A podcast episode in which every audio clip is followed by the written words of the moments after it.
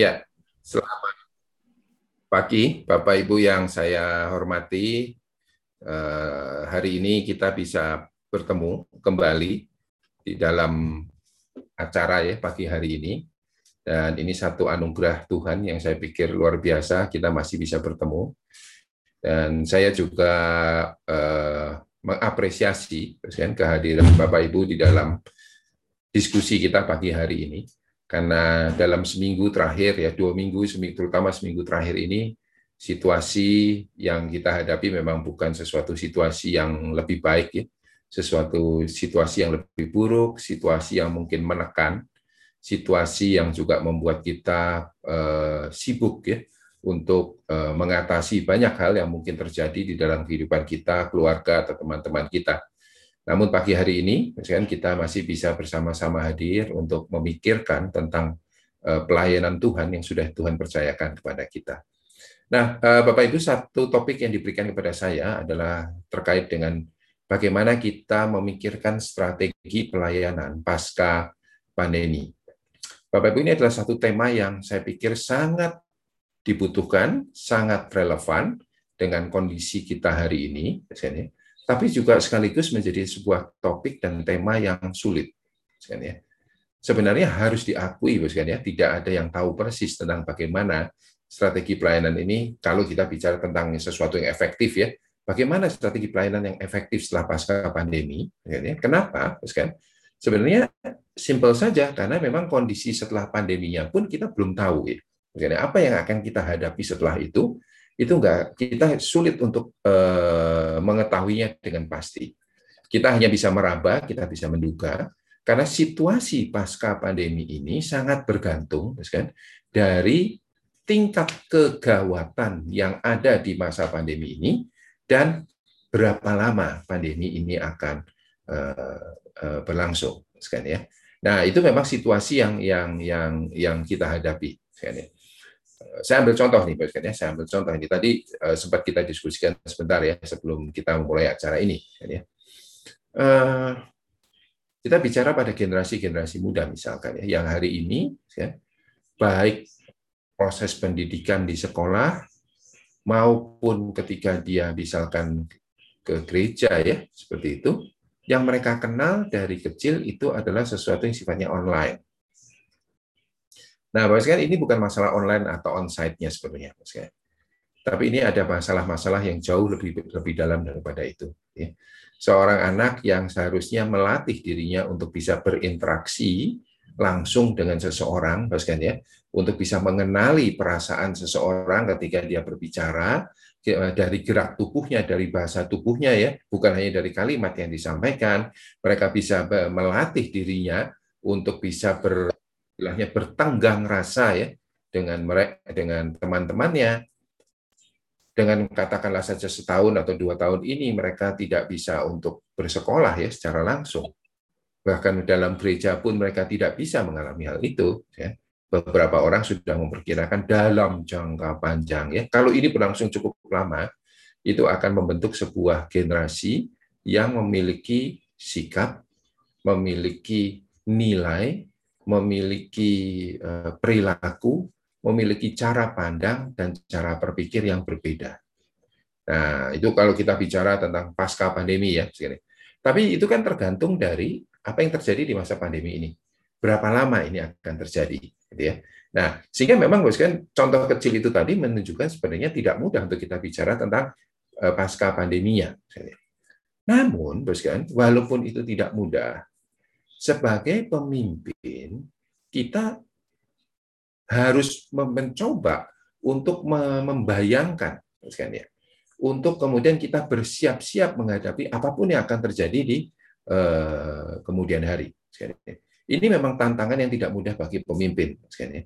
Tapi pemimpin nggak bisa terus ngomong begini kan, nah, saya juga nggak tahu tuh. Ya terus gimana? Ya udah kita diam aja, gitu kan. Nanti aja deh kalau kita sudah melihat dengan lebih jelas baru deh kita kita ngomong ya.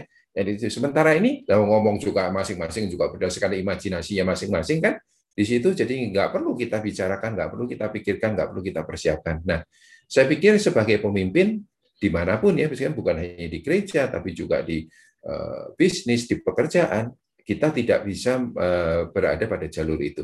Ya, ini memang sebuah tantangan yang berat bagi seorang pemimpin. Karena itu Bapak Ibu apa yang kita bicarakan pada siang hari ini ini juga masih dalam bentuk seperti itu, ya. Satu semangatnya adalah sebagai pemimpin kita perlu memikirkan, membayangkan, uh, mungkin mengimajinasi juga, ya, apa yang akan terjadi dan apa yang harus kita lakukan. Itu itu yang yang pertama, ya. Nah, yang kedua, tapi dengan kesadaran juga ya bahwa ini bukan sesuatu yang betul-betul pasti ya kan karena tadi yang saya sampaikan situasinya memang sendiri belum bisa dipastikan. Dan dalam konteks pelayanan Mas Glenn ya kan pola uh, memikirkan tentang hal ini tentunya tetap juga harus berada di dalam terang firman Tuhan dan juga eh, bersama dengan Tuhan ya. karena memang ini adalah buat buat pelayanan buat pemimpin pelayanan. Uh, saya pribadi merasa bahwa ini adalah sebuah bagian dari perjalanan pemimpin bersama dengan Tuhan ya, eh, melewati pandemi, setelah pandemi, apa yang harus dilakukan, ini juga menjadi sebuah perjalanan spiritual kita bersama dengan Tuhan. Bapak Ibu, saya ingin nanti kita banyak diskusi ya. Jadi kalau ada pertanyaan, ada tanggapan, silahkan. Ya kan? Sekali lagi kenapa? Ya ini karena memang ini bukan sesuatu yang pasti ya, bukan resep jitu dan bukan pasti. Jadi kita mending untuk ngobrol, berdiskusi, bertukar pikiran itu akan menjadi sesuatu yang lebih lebih baik. Nah, untuk memandu diskusi kita, memang saya telah mempersiapkan beberapa slide untuk memandu kita. Eh, saya lebih suka begini, ya. Jadi kalau nanti di tengah-tengah ada tanggapan atau pertanyaan, silahkan saja, ya. Nanti mungkin eh, saya bisa dibantu juga oleh host ya untuk melihat siapa yang resen, siapa yang apa. Potong aja langsung ya. Nanti saya bisa berhenti di tengah-tengah untuk mendengarkan tanggapan atau pertanyaan Bapak Ibu. Baik, Bapak Ibu, saya akan coba eh, share screen dulu untuk memandu diskusi kita pada pagi dan siang hari ini. Oke, ya sudah terlihat, Pak Slide? Sudah, Pak. Slide sudah ya? Oke. Nah, Bapak Ibu, karena judul yang diberikan itu adalah strategi pelayanan, maka saya akan mulai dulu dengan pemahaman, menyamakan pemahaman kita terhadap satu kata yaitu strategi. Nah, karena ini yang judulnya strategi pelayanan pasca pandemi ya, ya. Strategi itu apa? Sebenarnya definisi sederhana dari strategi itu adalah eh, sebuah pilihan cara, ya, bagaimana kita mencapai tujuan. Jadi strategi itu sebenarnya adalah sebuah cara untuk mencapai tujuan. Ya. Nah, jadi bos kalau kita mau membicarakan strategi, memang langkah pertama yang paling penting itu sebenarnya adalah menetapkan tujuannya. Ketika tujuan berubah, ya pasti strateginya berubah. Ya. Nah, itu yang pertama. Yang kedua, Basulan tadi dikatakan bahwa strategi ini merupakan sebuah pilihan cara. Nah, tentunya Basulan cara itu tadi ya tergantung dari tujuannya ya, Basulan. Tapi kemudian Basulan cara-cara yang ada itu kan harus dipilih. Ya kan? Jadi strategi itu sebenarnya berkaitan dengan memilih, Basulan. Memilih cara. Ya. Kita nggak bisa kemudian mengatakan semua cara kita pakai. Ya. Sebenarnya juga strategi itu tidak bisa dengan mengatakan mari kita mengcopy strategi itu juga nggak bisa sebenarnya. Ya. Ketika strategi itu dikopi sebenarnya sudah bukan lagi strategi. Ya. Karena sebenarnya misalnya strategi itu sesuatu yang sifatnya unik untuk setiap organisasi, untuk setiap orang dalam mencapai caranya. Ada banyak cara, tapi kita harus memilih. Kita harus fokus, kita harus prioritas, kita harus memilih. Nah, Bapak Ibu itu konteks sederhana dari sebuah strategi. Ya. Kan? Nah, hari ini kita nggak mau bicara tentang membicarakan filosofi strategi dan sebagainya ya, karena kita akan lebih uh, praktikal di sana. Dalam menyusun strategi tadi, misalnya pilihan cara yang uh, ada cara-cara mana yang akan kita pilih, yang akan kita gunakan untuk mencapai tujuan, itu sebagian besar, Baskelan, ditentukan atau di, di ya itu terjadi ya dan terkait gitu ya dengan bagaimana kita eh, menemukan isu-isu krusial. Jadi begini misalnya, kita punya tujuan. Oke, kita punya tujuannya, sudah tetapkan tujuannya, ya, udah jelas ya, yang ada di sana. Tujuannya ke mana? Dari Jakarta ke Bandung, ya udah Bandung. Oke, sekarang gimana caranya kita ke Bandung di sana? Nah, tentunya bos kan, untuk mencapai ke Bandung itu kan ada banyak cara kan, ada banyak cara. Tapi kita harus milih. Gitu. Nah, pertanyaan pertama misalkan adalah, kenapa cara itu kita pikirkan? Yang kedua, kenapa cara itu yang kita pilih? Itu sebenarnya sangat terkait dengan isu-isu krusial yang kita hadapi. Misal ya, Boskan, saya mau Jakarta mau ke Bandung. Tapi ini masalahnya satu nih, saya harus mencapai di situ tepat waktu. Nggak bisa meleset ini. Kalau meleset gawat nih buat saya. Itu isu krusial buat saya. Gitu ya. Sedangkan buat orang lain mungkin mengatakan begini, saya tetap sama, saya harus ke Bandung. Dari Jakarta harus ke Bandung. Di situ kan. Tapi buat saya sebenarnya yang lebih penting ini adalah masalah kenyamanan. Karena saya itu udah lelah sekali, saya butuh sesuatu yang nyaman supaya saya bisa beristirahat. Waktu di Bandung, saya bisa uh, fresh. Misalkan. Itu sebuah isu misalkan, yang dihadapi oleh si B. Gitu kan, ya. Misalkan tentunya kalau Bapak Ibu bayangkan seperti ini, maka si A dan B akan memikirkan cara yang berbeda dan memilih cara yang berbeda ya untuk sama-sama mencapai tujuan yang sama. Tujuannya sama sebenarnya, yaitu dari Jakarta pergi ke Bandung. Ya. Yang satu isu krusialnya adalah ketepatan waktu, yang satu adalah kenyamanan dan kesempatan untuk beristirahat. Nah, bahkan itulah yang sebenarnya bisa membedakan strategi. Jadi strategi itu bisa dibedakan karena tujuannya berbeda, yang kedua karena isu krusial yang dihadapinya berbeda. Sehingga walaupun tujuannya sama, cara dan pilihannya pun akan berbeda. Bapak Ibu ini sebenarnya juga terjadi pada gereja. Meskian ya hari ini misalnya kalau kita bicara tentang pelayanan di gereja, ya kan, yang sering kali kita lakukan untuk bicara tentang strategi, itu sebenarnya adalah sebanyak yang saya jumpai ya, misalnya adalah mengcopy strategi. Betul ya, misalnya ya, di sana. Terus kemudian kita bicara begini kan, lihat tuh kalau gereja sana tuh, ya kan, dia tuh dia tuh bisa begini karena dia begitu begitu begitu begitu, ya kan. Makanya kita harus begitu begitu itu, ya kan, caranya itu kita copy yang ada di sana. Dan buat kita itu adalah sebuah uh, strategi. Padahal sebenarnya kan seperti yang tadi saya katakan ya, mengkopi itu sebenarnya mengkopi strategi orang lain itu sebenarnya sudah bukan strategi. Kenapa? Karena strategi itu tidak sebenarnya strategi yang baik itu nggak bisa dikopi. Kenapa? Nah, bukan karena tujuannya yang berbeda, tapi isu-isu krusial yang dihadapinya pun uh, berbeda. Itu sebabnya misalnya kalau saya bicara dengan teman-teman di gereja ya, seperti itu, Bukan salah kita belajar dari gereja lain, bukan salah kalau kita melihat tentang gereja lain, ya kan? Kita perlu belajar dari mereka, kan ya. Tapi waktu belajar itu, kan tidak berarti langsung kopi ya, begitu. Kita perlu belajar sesuatu, merenung, kan ya, di situ, melihat pada konteks kita, baru kemudian kita memilih dan mengambil cara yang mungkin unik Eh, bagi kita. Nah, yang biasanya jadi problem misalkan dalam isu strategi ya, ini bukan masalah pandemi misalkan, bukan hanya masalah pandemi saja, di pandemi nggak pandemi sebenarnya sama ya. Begitu, sebenarnya apa sih tujuannya? Nah, itu yang sebenarnya sering kali juga kita nggak bening ya. Begitu. Kalau tujuannya nggak bening, ya kan, ya susah juga waktu kita nyusun strategi ya. Begitu. Kalau kita nggak bisa menemukan isu krusial yang akan menjadi perhatian kita, itu juga eh, problem dalam menyusun eh, strategi. Nah, karena itu biasanya pada siang hari ini ya, ketika kita akan mendiskusikan strategi pelayanan pasca pandemi, ya, sebenarnya kita muncul pada dua pertanyaan dulu. Pertanyaan paling utamanya itu sebenarnya gini, apa sih tujuan kita? Ya, itu yang pertama. Masih sama nggak ini tujuannya dengan sebelum pandemi? Yang kedua, misalnya adalah apa sih isu-isu krusial yang kita lihat? Ya. apa yang terjadi dan kita anggap krusial bagi kita. Ya. Itu yang akan membedakan dua organisasi, dua gereja menyusun strategi pelayanan setelah masa eh, pandemi ini.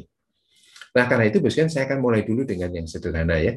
Dan ini sebenarnya saya membutuhkan masukan nih dari Bapak Ibu ya. Dari mungkin kalau Bapak Ibu punya tanggapan, punya pemikiran, ya sudah memikirkan hari ini, begitu. Ini yang akan kita coba mulai dulu dari sini. Bapak Ibu pandemi ini sudah berjalan kurang lebih satu setengah tahun ya, seperti itu kan. Dan gereja juga sudah banyak melakukan uh, tidak tinggal diam gereja itu selama satu setengah tahun ini. Ya. Namun kan setelah Bapak Ibu lihat dalam satu setengah tahun ini ya, apa sih yang Bapak Ibu lihat terjadi? Ya, apa sih yang menurut Bapak sekalian perlu dipikirkan, perlu diangkat menjadi sebuah isu krusial bagi gereja? Ya, Nah, kan inventarisasi ini menjadi sesuatu yang penting. Ya. Karena kalau isu krusialnya berbeda, strateginya pun akan berbeda. Selain tujuannya ya, tujuannya nanti kita bicarakan setelahnya.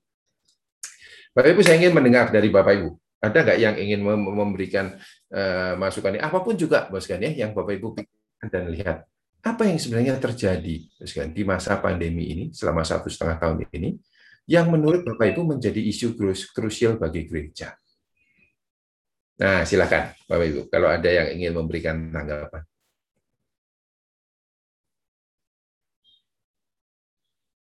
Bebas saja, Mas Glenn. Apa yang Bapak Ibu lihat, apa yang Bapak Ibu rasakan, Ya kan? Ini bukan benar atau salah, bos kan? Ini bukan bukan ujian ya. Salah Pak, benar enggak ya. Ini sama-sama kita belajar dalam hal ini. Silakan Bapak. Silakan Saudara. Feel free untuk bicara. Ya, apa yang menurut Bapak Ibu jadi isu krusial yang terjadi dan menjadi isu krusial bagi gereja di masa pandemi ini?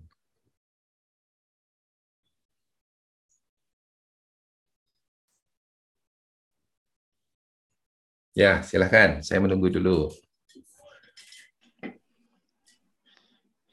Ayo, monggo.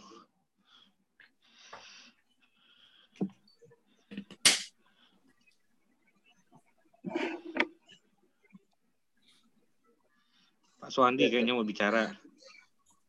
Ya karena uh, yang lain belum uh, belum panas nih Pak Dedi ya, jadi saya ya.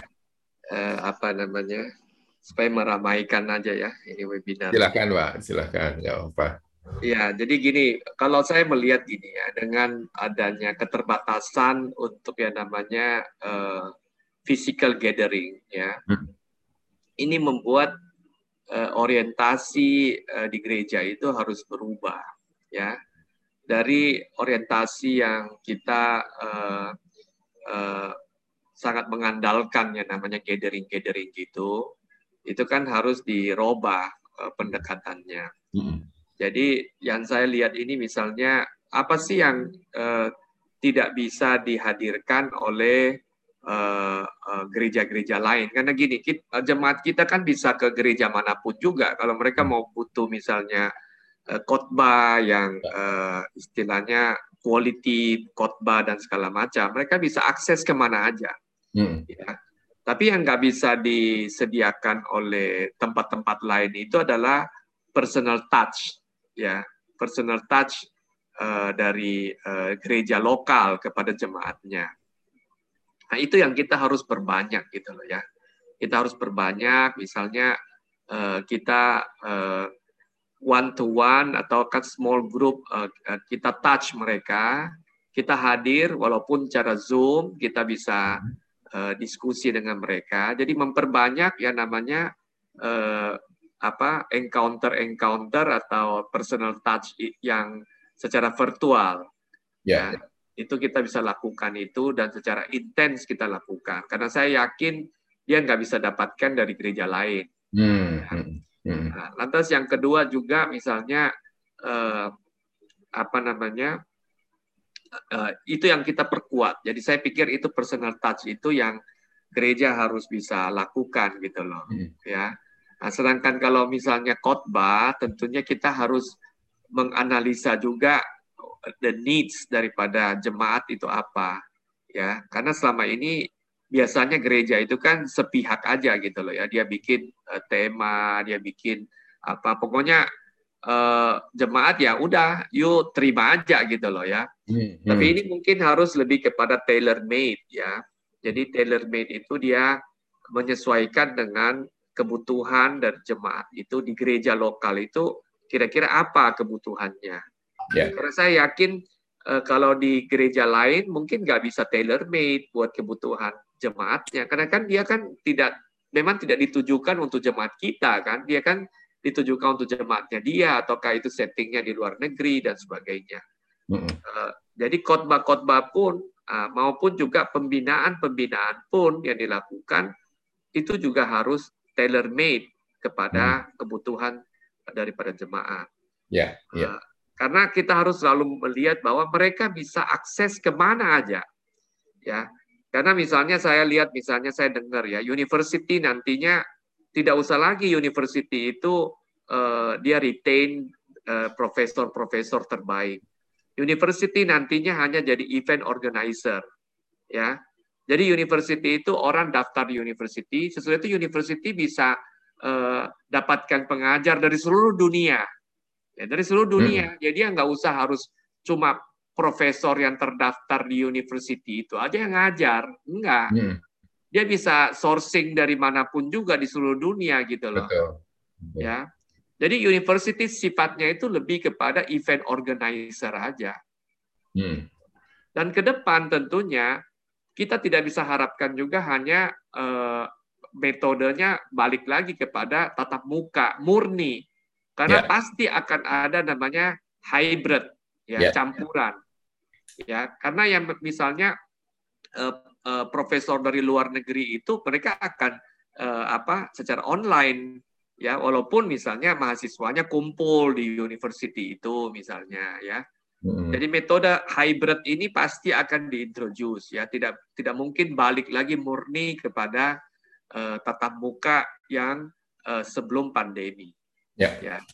Nah, jadi dengan konsep itu gereja pun harus memikirkan itu gitu loh bahwa bagaimana kita juga bisa mengantisipasi. Mungkin kita tidak mengatakan nanti gereja juga sebagai event organizer ya, saya kira nggak hmm. nggak mengatakan begitu tapi perguruan tinggi pun sudah akan menjadi event organizer. Ya, ini yang kita harus ingat bahwa perguruan tinggi pun nanti jadi event organizer doang. Ya, hmm. nah ini saya kira perspektif yang mungkin bisa kita diskusikan. Demikian Pak Dedi, terima kasih.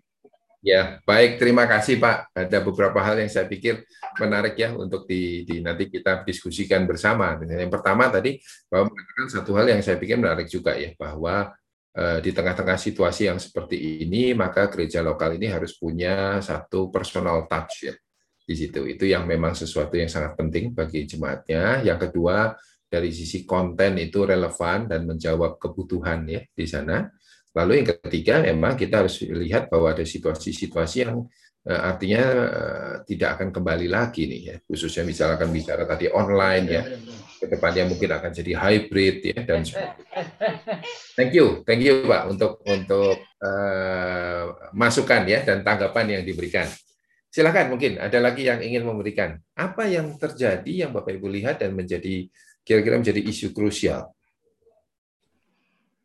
Yo, monggo yang lain. Silakan. Pak Henry itu mau ngomong, Pak Henry Surya. Ko Henry. Silakan kok. Oke. Uh, ini perlu pakai video aja perlu nyala nggak ya? Nyala aja oh, ya. supaya lebih ganteng. Nyala biar Pak. kenal, biar Pak Dedi tahu. nah, Oke, ini. selamat selamat siang Pak Dedi. Ya, selamat siang Pak. Rekan-rekan semua juga selamat siang. Ah, kalau menurut saya, kalau kita berbicara mengenai strategi, strategi gereja itu kan sudah dipahami oleh semua orang. Hmm. Bagaimana kita menyebarkan firman Tuhan, bagaimana kita menjadikan semua orang murid Tuhan Yesus itu kan udah sudah jelas. Hmm. Dan bagaimana mengenai uh, tadi yang dikatakan oleh Pak Suwandi, personal touch segala macam. Menurut saya dalam masa pandemi maupun tidak, itu semua komponen itu memang sudah harus ada di gereja.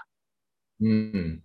Nah, yang harus sekarang dievaluasi oleh gereja adalah strategi yang ada itu misalnya dari kebaktian umum kan ada kebaktian doa, kebaktian ini, yang mana yang uh, uh, uh, jumlah umatnya kecil yang tidak melebihi 25% daripada uh, kebijakan pemerintah itu harusnya on-site, jangan semua online.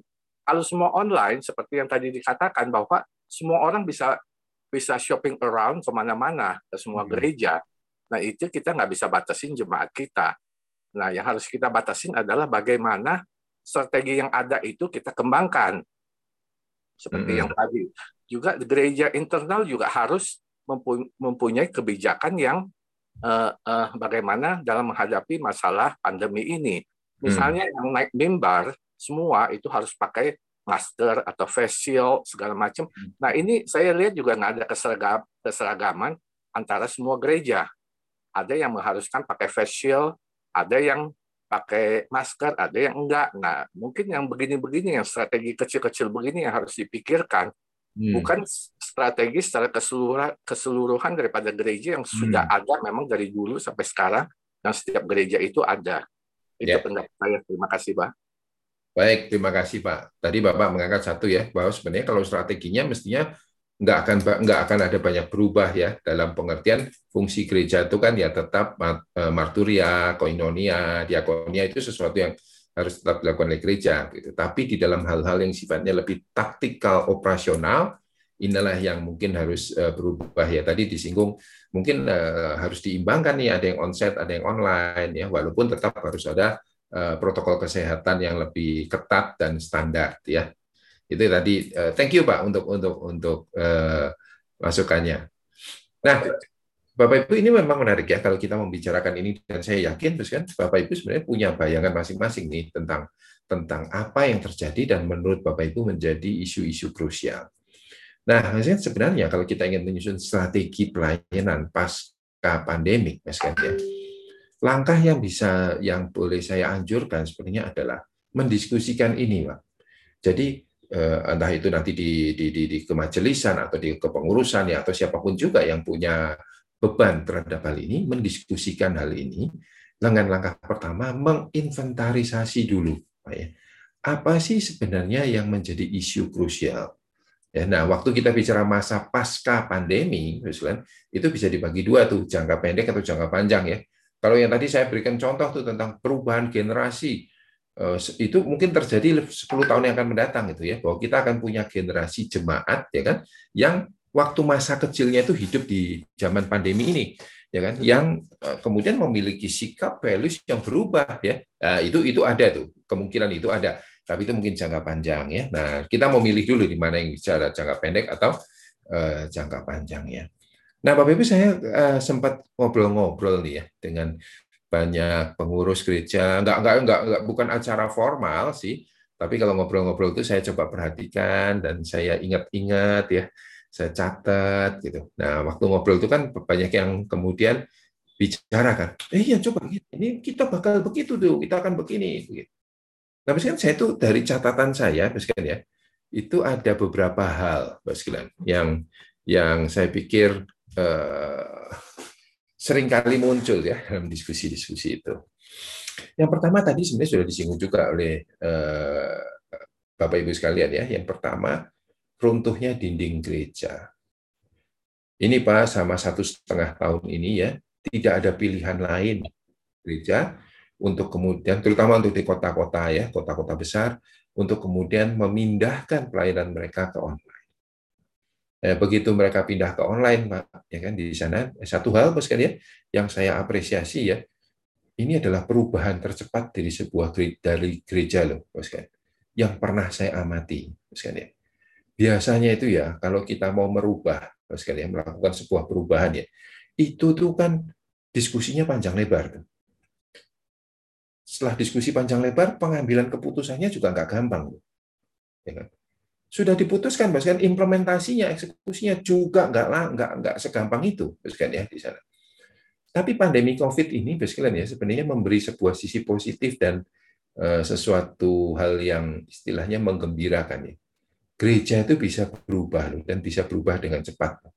Ya, kalau kepepet, ya, memang the power of kepepet itu memang luar biasa sih sebenarnya ya.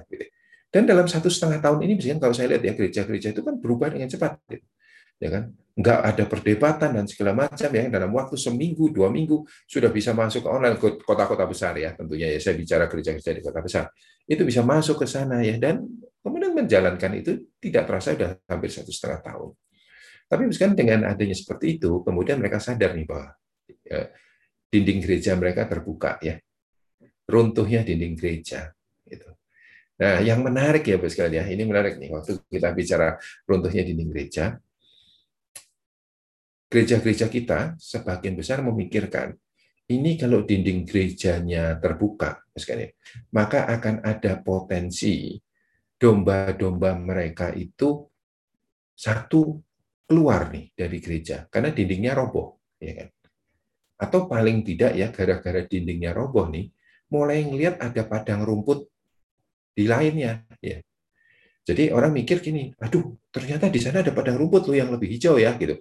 Asalnya mungkin nggak kelihatan karena ketutup dinding itu, misalnya. Nah begitu dinding ini terbuka, ya kan, yang gereja sana juga dindingnya dibuka karena semua dinding gereja dibuka, mereka bisa ngelihat ya yang ada di sana. Yang berikutnya jangan-jangan dulu tuh ada domba yang sebenarnya juga lihat sih ada padang rumput yang yang kelihatannya lebih hijau ya kan di sana, tapi ya sungkan gitu. Sungkan untuk pergi ke padang rumput yang sebelah ya. Kenapa? Nggak enak lah nanti kelihatan jalan-jalan di situ kan nggak ini ya Nah, saya jalan-jalan ke padang rumput sebelah itu kan domba yang di sini juga bisa kelihatan itu, ya kan nggak enak. Atau mungkin juga nggak enak sama gembalanya ya, gitu kan, untuk eh, lihat-lihat padang rumput yang lain, gitu. Sehingga kalau lihat-lihat padang rumput yang lain itu pun dengan uh, istilahnya jangan provokatif lah ya, jangan kelihatan. Nah sekarang bos kalian dengan bentuk online ini nggak ada tuh masalah gitu kan orang bebas banget di sana. Sehingga kan ya sebagian besar ya kan yang menjadi perhatian teman-teman di gereja ya, bukan secara umum adalah gimana nih ini kalau kebuka gini ini gimana ya mempertahankan domba kita. Yang menarik ya, bukan ya, menarik adalah begini. Masih sedikit, bukan ya. Ini saya ngomong belak-belakan ya, bukan sesama pemimpin gereja nih ya. Gitu ya di sini. Masih sedikit loh orang yang melihat adalah begini. Ya betul, dindingnya kebuka. Ya betul, ada kemungkinan domba saya keluar. Tapi kan dengan dinding terbuka itu ada kemungkinan juga domba lain masuk ya. Satu. Yang kedua, jangan-jangan bukan domba yang masuk ke kita, bukan ya. Tapi ya ya bukan berarti kita senang dengan masuknya serigala, bukan seperti itu ya kan. Tapi juga mungkin ada kesempatan untuk kita menjangkau yang lain gitu. Dengan terbuka itu memang ada mungkin potensi yang ada di dalam keluar, tapi kan juga ada potensi yang dari luar bisa masuk ke ke, ke kita gitu ya. Nah, tapi yang kedua ini Eh, masih jarang basketnya. Sebagian besar kalau saya diskusi dengan pemimpin-pemimpin gereja ya, termasuk di gereja eh, saya sendiri dan sebagainya, sebenarnya adalah mikir adalah kalau dindingnya rubah, gimana caranya kita memikirkan yang di dalam ini jangan hilang keluar. Ya. Nah, itu dikaitkan dengan yang kedua juga. Ya. Mereka bisa mengatakan begini, sebenarnya apa ya?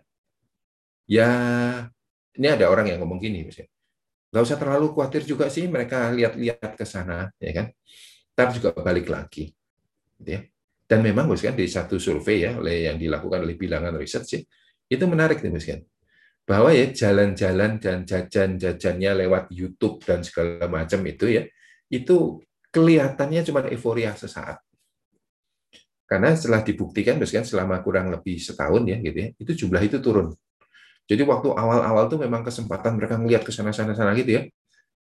Seminggu tuh bisa dengerin apa namanya ikut kebaktian di beberapa gereja gitu ya. Tapi itu kemudian turun, ya turun. Sehingga memang betul bahwa mungkin tidak perlu terlalu khawatir kalau ini eh, pergi ya keluar di sana. Tapi orang ngomong begini, masalahnya Pak ya, bukan itu. Bisa jadi dia tetap di kami gitu. Tapi ini sudah jadi cair nih Pak. Engagementnya sudah beda karena mereka sudah bisa melihat yang lain ya dan sebagainya gitu. Ini masalahnya bukan masalah kehadiran mereka, bukan masalah keanggotaan mereka, tapi ini masalah engagement.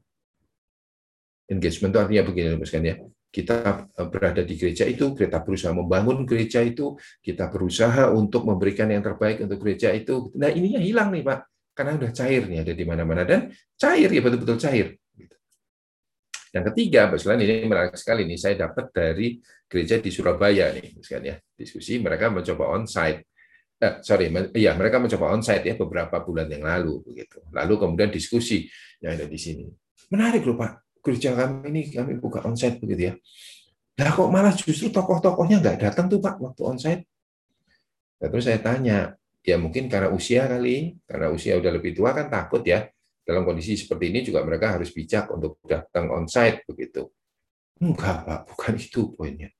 Yang yang apa namanya tokoh-tokohnya ini sebenarnya yang jadi masalah memang nggak bisa datang Pak onsite. Loh, kenapa? Lah udah nggak di Surabaya itu Pak. Malah udah nggak di Indonesia tuh. Mereka tuh ada yang sudah waktu awal-awal COVID itu sudah kemudian pindah ke Australia, ada yang di Singapura, ada yang di mana-mana, Mas jadi waktu online hadir Pak, hadir semua. Tapi kan kita juga nggak tahu kalau mereka itu sebenarnya sudah nggak di Surabaya ya. Gitu. Begitu onsite, ya mereka tuh otomatis nggak bisa datang. Sehingga ini menjadi sebuah isu juga nih buat gereja ini. Nah ini kalau nanti kemudian kita buka lagi ya onsite ya di sana, pertanyaan pertama adalah orang-orang ini balik nggak? Bukan balik ke gereja dulu, kesulitan pertanyaannya lah balik ke Surabaya nggak? Nah kalau itu nggak balik, terus gimana nih dengan mereka? Padahal mereka ini tokoh-tokoh mungkin pemimpin ya di gereja itu, ya kan? Eh, jemaat yang mungkin sangat engage dulunya dengan gereja ini, itu bagaimana nih dengan kondisi ini? Nah itu salah satu gereja di Surabaya mengangkat itu, sekalian. Nah, salah satu gereja juga sekalian dalam ngobrol-ngobrol dengan saya muncul yang keempat. Di tengah-tengah suasana yang tadi ya, Pak ya, satu sisi positif gereja itu bisa cepat berubah masuk ke online ya kan. Ingat sisi positifnya bahwa kita sebenarnya bisa menjangkau lebih banyak loh hari ini, Pak ya. Hari ini ya saya saya merasa ya pendapat saya pribadi, misalkan Bapak Ibu bisa tidak setuju dengan saya. Setahun setengah ini ya sebenarnya gereja itu punya peluang yang sangat besar loh untuk membuka dirinya ya menjangkau tanpa sungkan tanpa hambatan, tanpa yang lain. Bahkan mau KKR 5.000 orang kan kalau ngadain onsite kan setengah mati minta izin ya. ya. Belum lagi dengan ketakutan ini, ketakutan itu, dan sebagainya. Ya. Sebenarnya kan hari ini dengan online ya, mencapai angka segitu kan, itu nggak perlu minta izin kan? Nggak perlu minta izin kepolisian itu. Ya. Kan nggak perlu datengin orang dari eh, Nusa Tenggara untuk datang ke Jakarta, nggak perlu tuh. Seperti itu. Ya. Jadi di sisi yang satu itu memang positif ya, seperti itu. Di satu sisi juga kita mengharapkan, wah luar biasa ya gereja itu sekarang sudah mulai masuk untuk eh, bukan ajarannya yang mengikuti perkembangan zaman, tapi eh, istilahnya apa ya? Mencoba untuk melihat mana-mana yang harus bisa digunakan untuk eh, membuat gereja ini menjadi lebih lebih baik. Tapi kan di semua yang sisi positif tadi tetap ada sisi negatifnya. Dan salah satunya yang salah satu gereja yang saya dengar menyoroti adalah bahwa di tengah-tengah seperti itu selalu ada jemaat yang tersisi. Terutama orang-orang tua.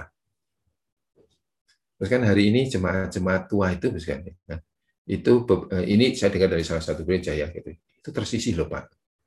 Gitu, Pertanyaan pertama, Mas kan, adalah apakah mereka punya akses terhadap akses-akses online yang kita miliki.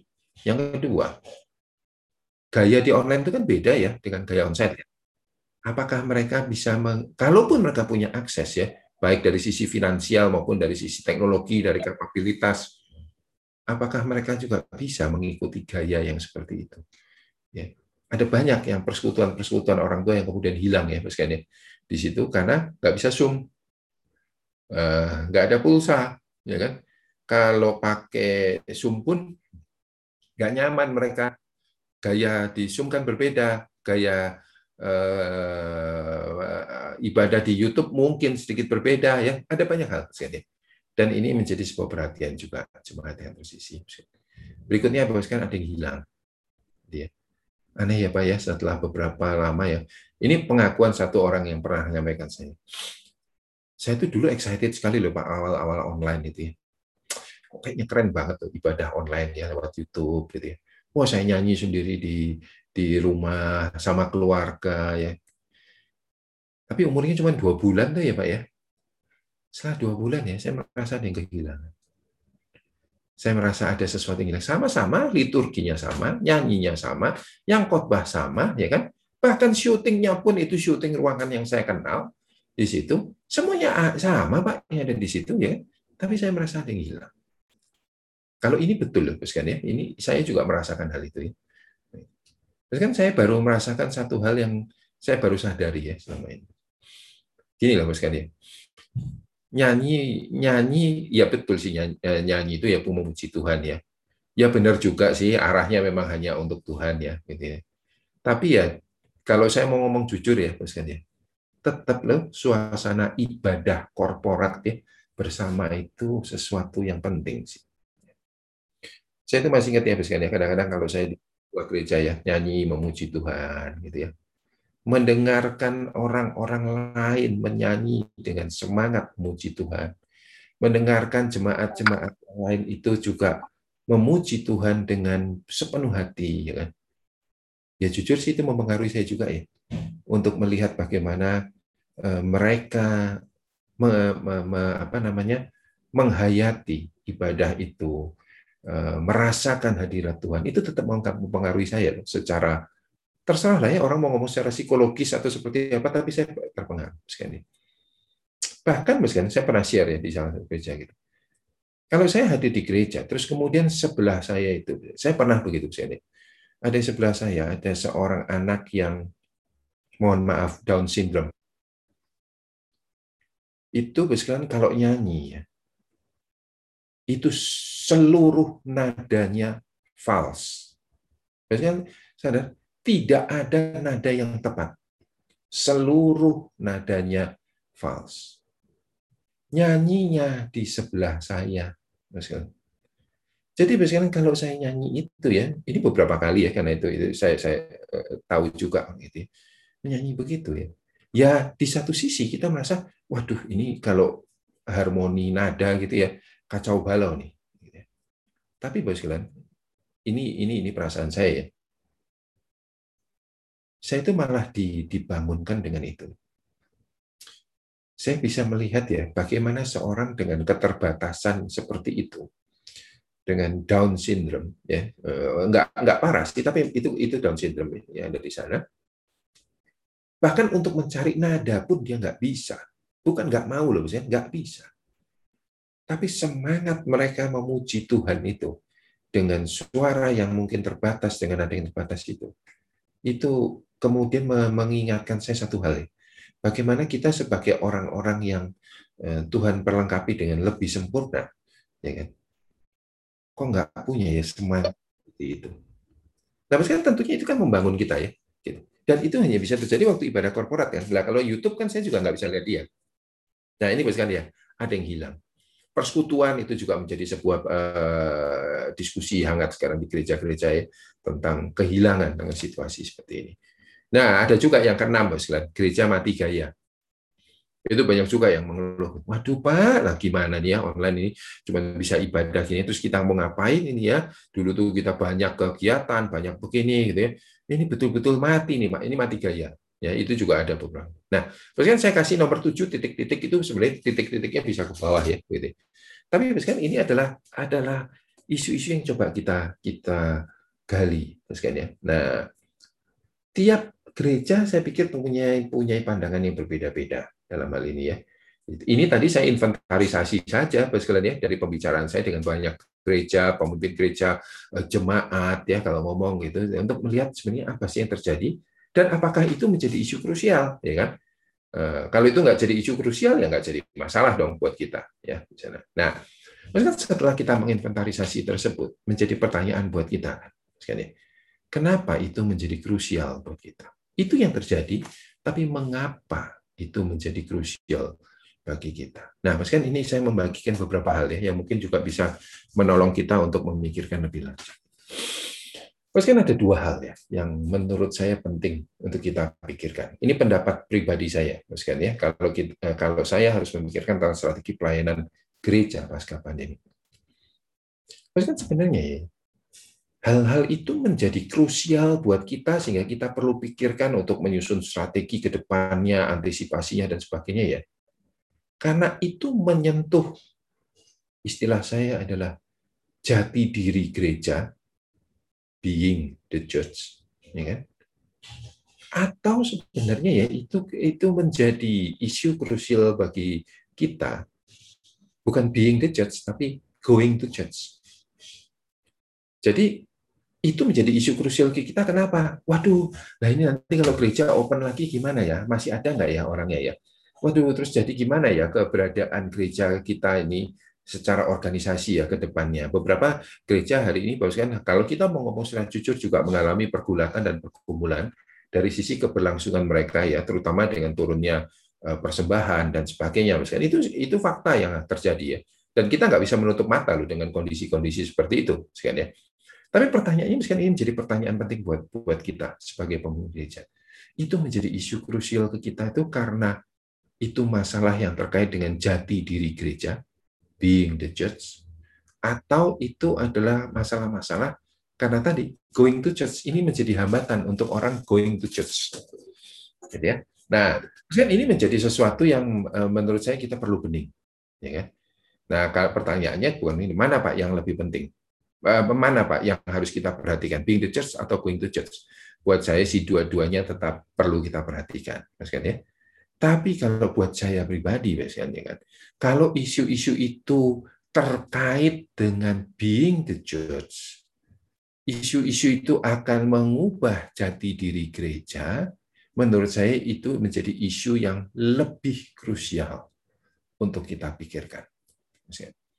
Dan hati-hati, sekalian, menurut saya, ya kan, beberapa apa yang kita lakukan selama satu setengah tahun ini, ya kan, bisa jadi loh kalau ini berjalan terus nanti setelah masa pandemi, misalnya, itu akan uh, kena bukan lagi sekedar untuk going to church ya, tapi being the church, jati diri gereja.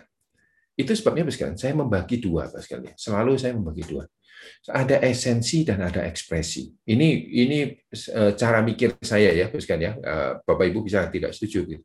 Tapi dalam setiap perdebatan ya, apa pun juga di di gereja, misalnya ya, saya itu mencoba untuk melihatnya dari dua hal, esensi dan ekspresi. Ya, kan perdebatan di gereja itu kan bukan hanya masalah pandemi ini kan, ya kan itu kan udah seolah-olah mohon maaf ya, tapi saya merasa itu jadi tradisi loh ya bagi gereja gitu kan. Ya, perdebatan-perdebatan itu tuh sudah menjadi bagian ya dalam kehidupan organisasi gereja sebagai organisasi. Saya selalu membagi dua ada esensi ada ekspresi. Ya, jadi eh, ibadah pun sama ya, ada esensi, ada ekspresi. Begitu. Buat saya, kan ketika kita masuk ke dalam online ya dan sebagainya, sebenarnya bisa saja kita melihat itu sebagai bentuk jalur ekspresi, ya kan? Bagaimana kita mengekspresikannya sekarang berubah pak caranya, betul kan ya? Tempatnya berubah, wahananya berubah, kendaraannya berubah, ya? Tapi itu bisa saja cuma sekedar masalah ekspresi. Ya. Kita berkhotbah lewat YouTube tuh beda banget loh Pak sama berkhotbah langsung. Oh lah apa bedanya? Caranya juga beda Pak. Ya kan itu berat loh Pak eh, khotbah di YouTube itu. Kenapa? Nah, nggak bisa lihat tuh orangnya. Ya kan? Di sana. Kalau saya di mimbar langsung bisa kelihatan lain loh Pak caranya. Oke lah, itu itu buat saya masih jalur ekspresi ya kan itu hanya masalah bagaimana. Komunikasinya juga caranya beda pak. Ngomongnya nggak boleh muter-muter tuh pak sekarang. Ya sana itu masih jalur ekspresi kan ya. Tapi sekarang perlu kita juga perhatikan bahwa bisa jadi saat awal tuh hanya masuk di masalah ekspresi. Tapi dengan berjalannya waktu sekalian itu masuk ke masalah sikap. Sikap kemudian mempengaruhi cara pandang. Dan ketika cara pandang itu muncul sekalian ya kan maka itu akan masuk ke dalam esensi. Ini misalkan ya perdebatannya itu begini loh, misalkan ya. Uh, kalau kita eh, punya ibadah lewat YouTube, kan, itu kan sebenarnya bisa diakses kapan pun juga ya. Nah, bisa bisa kapan pun juga kan, gitu. Mau tepat waktunya, yang premiernya, nggak premier juga nggak apa-apa, saya bisa ikut sendiri. Bahkan yang penting kebaktian ya, yang penting ibadah kan. Gitu. Di satu sisi ya terus kita ngomong ya betul pak, yang penting kan ibadah. Ya. Dan Tuhan juga tidak melarang kan ibadah eh, mau tengah malam juga boleh sama Tuhan kan nggak ada larangannya begitu. Jadi ya bagus-bagus saja lah pak, dia bisa beribadah dengan betul. Satu sisi seperti itu. Tapi ya kita perlu lihat lagi ya. Yang saya khawatir itu adalah sikapnya. Jadi sikapnya itu adalah gini, misalnya. Ya ibadah itu menjadi salah satu istilahnya apa ya kegiatan saja ya kan? Yang sebenarnya kapan pun saya lakukan ya tergantung saya. Makan pagi, siang, dan malam itu ya harus ada sih ya di situ. Tapi jamnya kan nggak harus tepat ya di situ. Skip boleh nggak? Ya nggak apa-apa, skip lah. Itu kan tergantung saya, kan ya. Nah, kan jangan-jangan ya, kalau ini sudah bergerak kepada sikap seperti itu, ini akan mempengaruhi cara pandang orang cara pandang orang terhadap ibadah kepada Tuhan, ya kan, dan sebagainya. Nah, begitu itu masuk ke sana, kan, itu terkait dengan esensi. Ya, ya. Ada banyak loh, kan ya, eh, bentuk-bentuk seperti itu. Anak-anak sekolah minggu hari ini ya, eh, di tempat kami, kan, di tempat kami, kami sudah onsite, ya kan, karena di Singapura sudah lebih baik ya. Kami onsite mulai bulan November, ya di sana. Itu yang paling sulit kan sekolah minggu, Kenapa? Ya kan? Karena terutama mereka ya yang belum masuk dalam tradisi gereja yang panjang begitu ya merasa bahwa ya sekarang lebih enak sih ya kan ikut kalau kami itu sekolah minggu waktu itu kami pikirkan misalnya nggak lewat YouTube bukan karena masalah eh, jumlah saja ya, sekali ya, tapi kita menggunakan Zoom sebenarnya juga untuk mengatasi hal itu supaya anak-anak itu tepat waktu gitu ya untuk ngajar mereka gitu. Kalau yang kebaktian umumnya kan lewat YouTube ya, tapi uh, untuk lewat itu lewat loh, nggak ada lagi loh gitu, nggak ada ulangannya loh gitu, ya kan di sana. Itu itu tujuannya, kan ya. Tapi walaupun seperti itu pun waktu onset juga berat sekali, kan?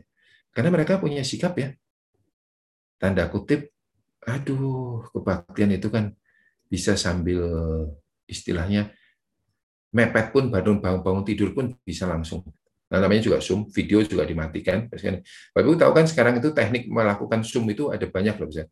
Satu setengah tahun ini orang belajar banyak tentang Zoom ya, tapi juga di sisi yang lain, misalkan, eh, orang belajar banyak juga untuk mengelabui Zoom. Ya. Itu menarik. Kalau dulu, kan caranya kalau kita nggak mau present di situ, walaupun supaya kelihatan kelihatan present kan cuma kelihatan namanya ya, itu videonya ditutup, kan ya di sana. Itu itu salah satu cara ya, kan. Tapi itu sudah kuno, Mas kan. Itu caranya nggak begitu. Ya kan? Kan yang hari ini modern, itu yang saya sudah perhatikan ya beberapa orang, karena saya banyak berinteraksi lewat Zoom ya, dengan mahasiswa, dengan peserta pembelajaran. Ya. Dan saya tuh melihat ya, ini kayaknya ada ya di situ. Tapi lama-lama saya curiga, Mas. Jadi caranya gimana, Mas? Ini bukan ngajarin loh ya, Mas. Ya. Jadi nanti bukan dipakai nih untuk rapat majelis gitu, kemudian cara ini dipakai ya. Enggak, begini Mas caranya. Jadi mereka membuat sebuah, oke okay, hari ini kita mau masuk ke situ ya masuk dulu dia. Nah, terus sekalian dia buat rekaman singkat di di persis pada kondisi ini. Misalkan seperti sekarang ini ya latar belakang saya seperti ini gini. Baju saya seperti ini gitu ya. Terus saya buat rekaman selama semenit sekalian dalam rekaman selama semenit itu sekalian ya kepala saya yang lihat ke sana ke sana ya. Garuk-garuk apa gitu ya. Udah rekam lalu rekaman itu saya jadikan virtual background. Karena di Zoom bisa menggunakan video ya sekalian ya. Terus saya putar, terus saya pergi, kan? Kan nggak kelihatan blank eh, layarnya ya, nggak kelihatan cuma nama kan, kan? Kelihatan ada di situ, dan orangnya kepalanya gerak-gerak, padahal sebenarnya udah nggak ada, kan? Nah, kan ya ada banyak hal yang dilakukan seperti itu. Nah, buat saya, kan kalau bentuk-bentuk seperti ini ya untuk anak-anak dan segala macam, ini kaitannya dengan sikap, cara pandang dan masuk esensi. Nah, begitu masuk esensi, kan, maka dia akan lebih dekat pada gereja yang yang diserang itu bukan going to church-nya ya, kan ya, tapi itu kaitannya dengan sesuatu yang sifatnya lebih merupakan esensi, merupakan jati diri dan sebagainya. Jangan-jangan kan kita hari ini akan menghadapi banyak hal ini. Dalam setiap jemaat mungkin berbeda-beda, tapi apakah eh, isu-isu krusial yang akan kita temukan itu lebih banyak pada ekspresi atau pada esensi? Buat saya sekarang, kalau itu sudah terkait dengan esensi, kita harus menjadikan itu menjadi isu yang benar-benar uh, krusial. Sekian ya. Nah, yang kedua, sekalian adalah ini. Sekian. Ini yang tadi sebenarnya mirip ya dengan dinding yang terbuka tadi. Sekalian ya. Dinding yang terbuka tadi. Dari sebuah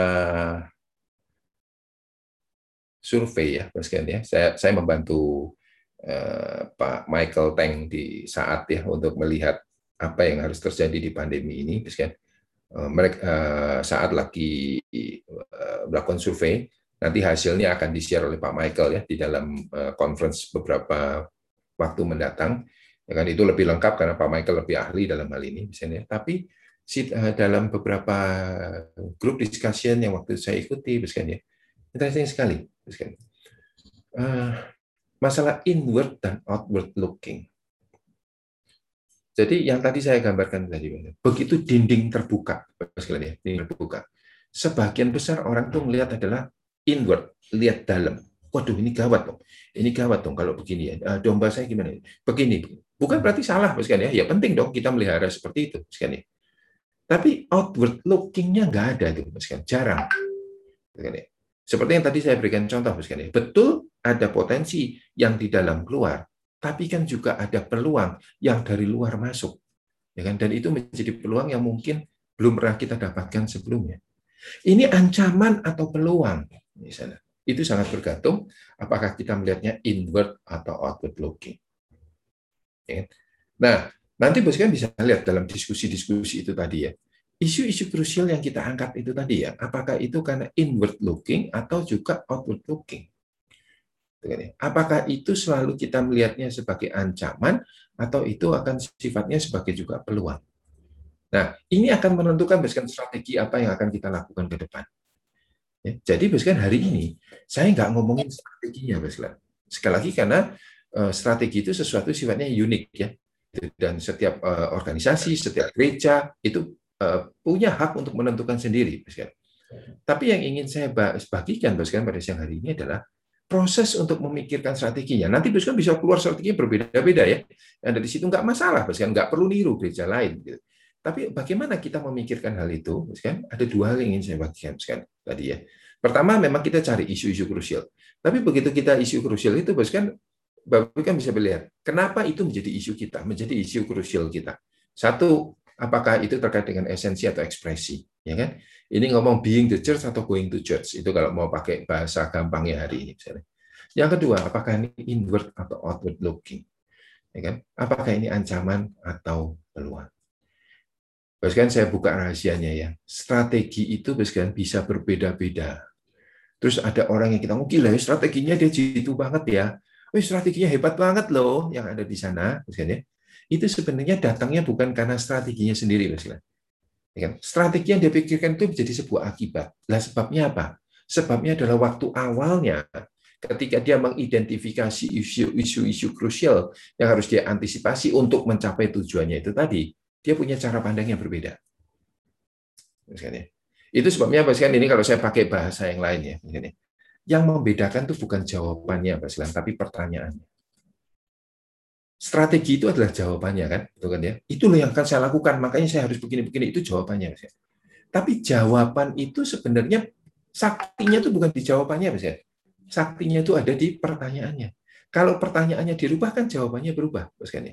Nah, pertanyaan ini datang apa? Kalau pakai contoh kita tadi adalah isu-isu krusial itu tadi, Mas. Ya. Sehingga biasanya kalau saya diminta untuk membantu beberapa organisasi dan sebagainya, selalu saya mulai dulu dengan itu apa sih isu krusial yang ada?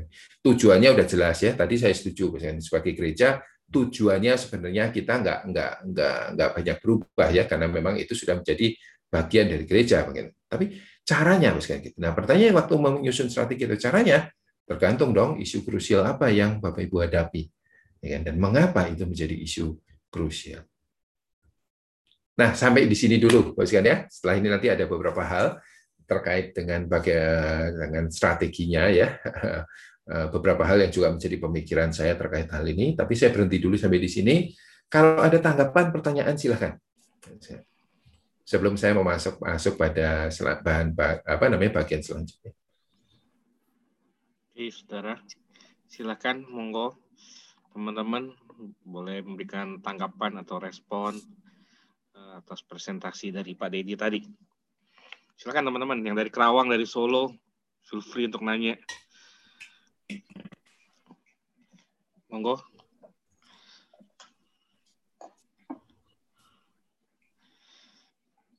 Biasanya kalau ditanya diam, Pak. Ya. kalau ada pertanyaan silahkan, kan ya. Jadi nggak harus menanggapi, tapi ya. pertanyaan gitu boleh. Ketidaksetujuan juga nggak apa-apa, kan ya. Silahkan. By the way, boleh tahu Pak Dedi bergereja di mana, Pak? Uh, saya di GI Hokim Tong. GI Hokim Tong ya, Pak. Ya, kalau oh, di Jakarta saya, saya kalau di Jakarta saya di Semanggi. Oh. Plaza Semanggi.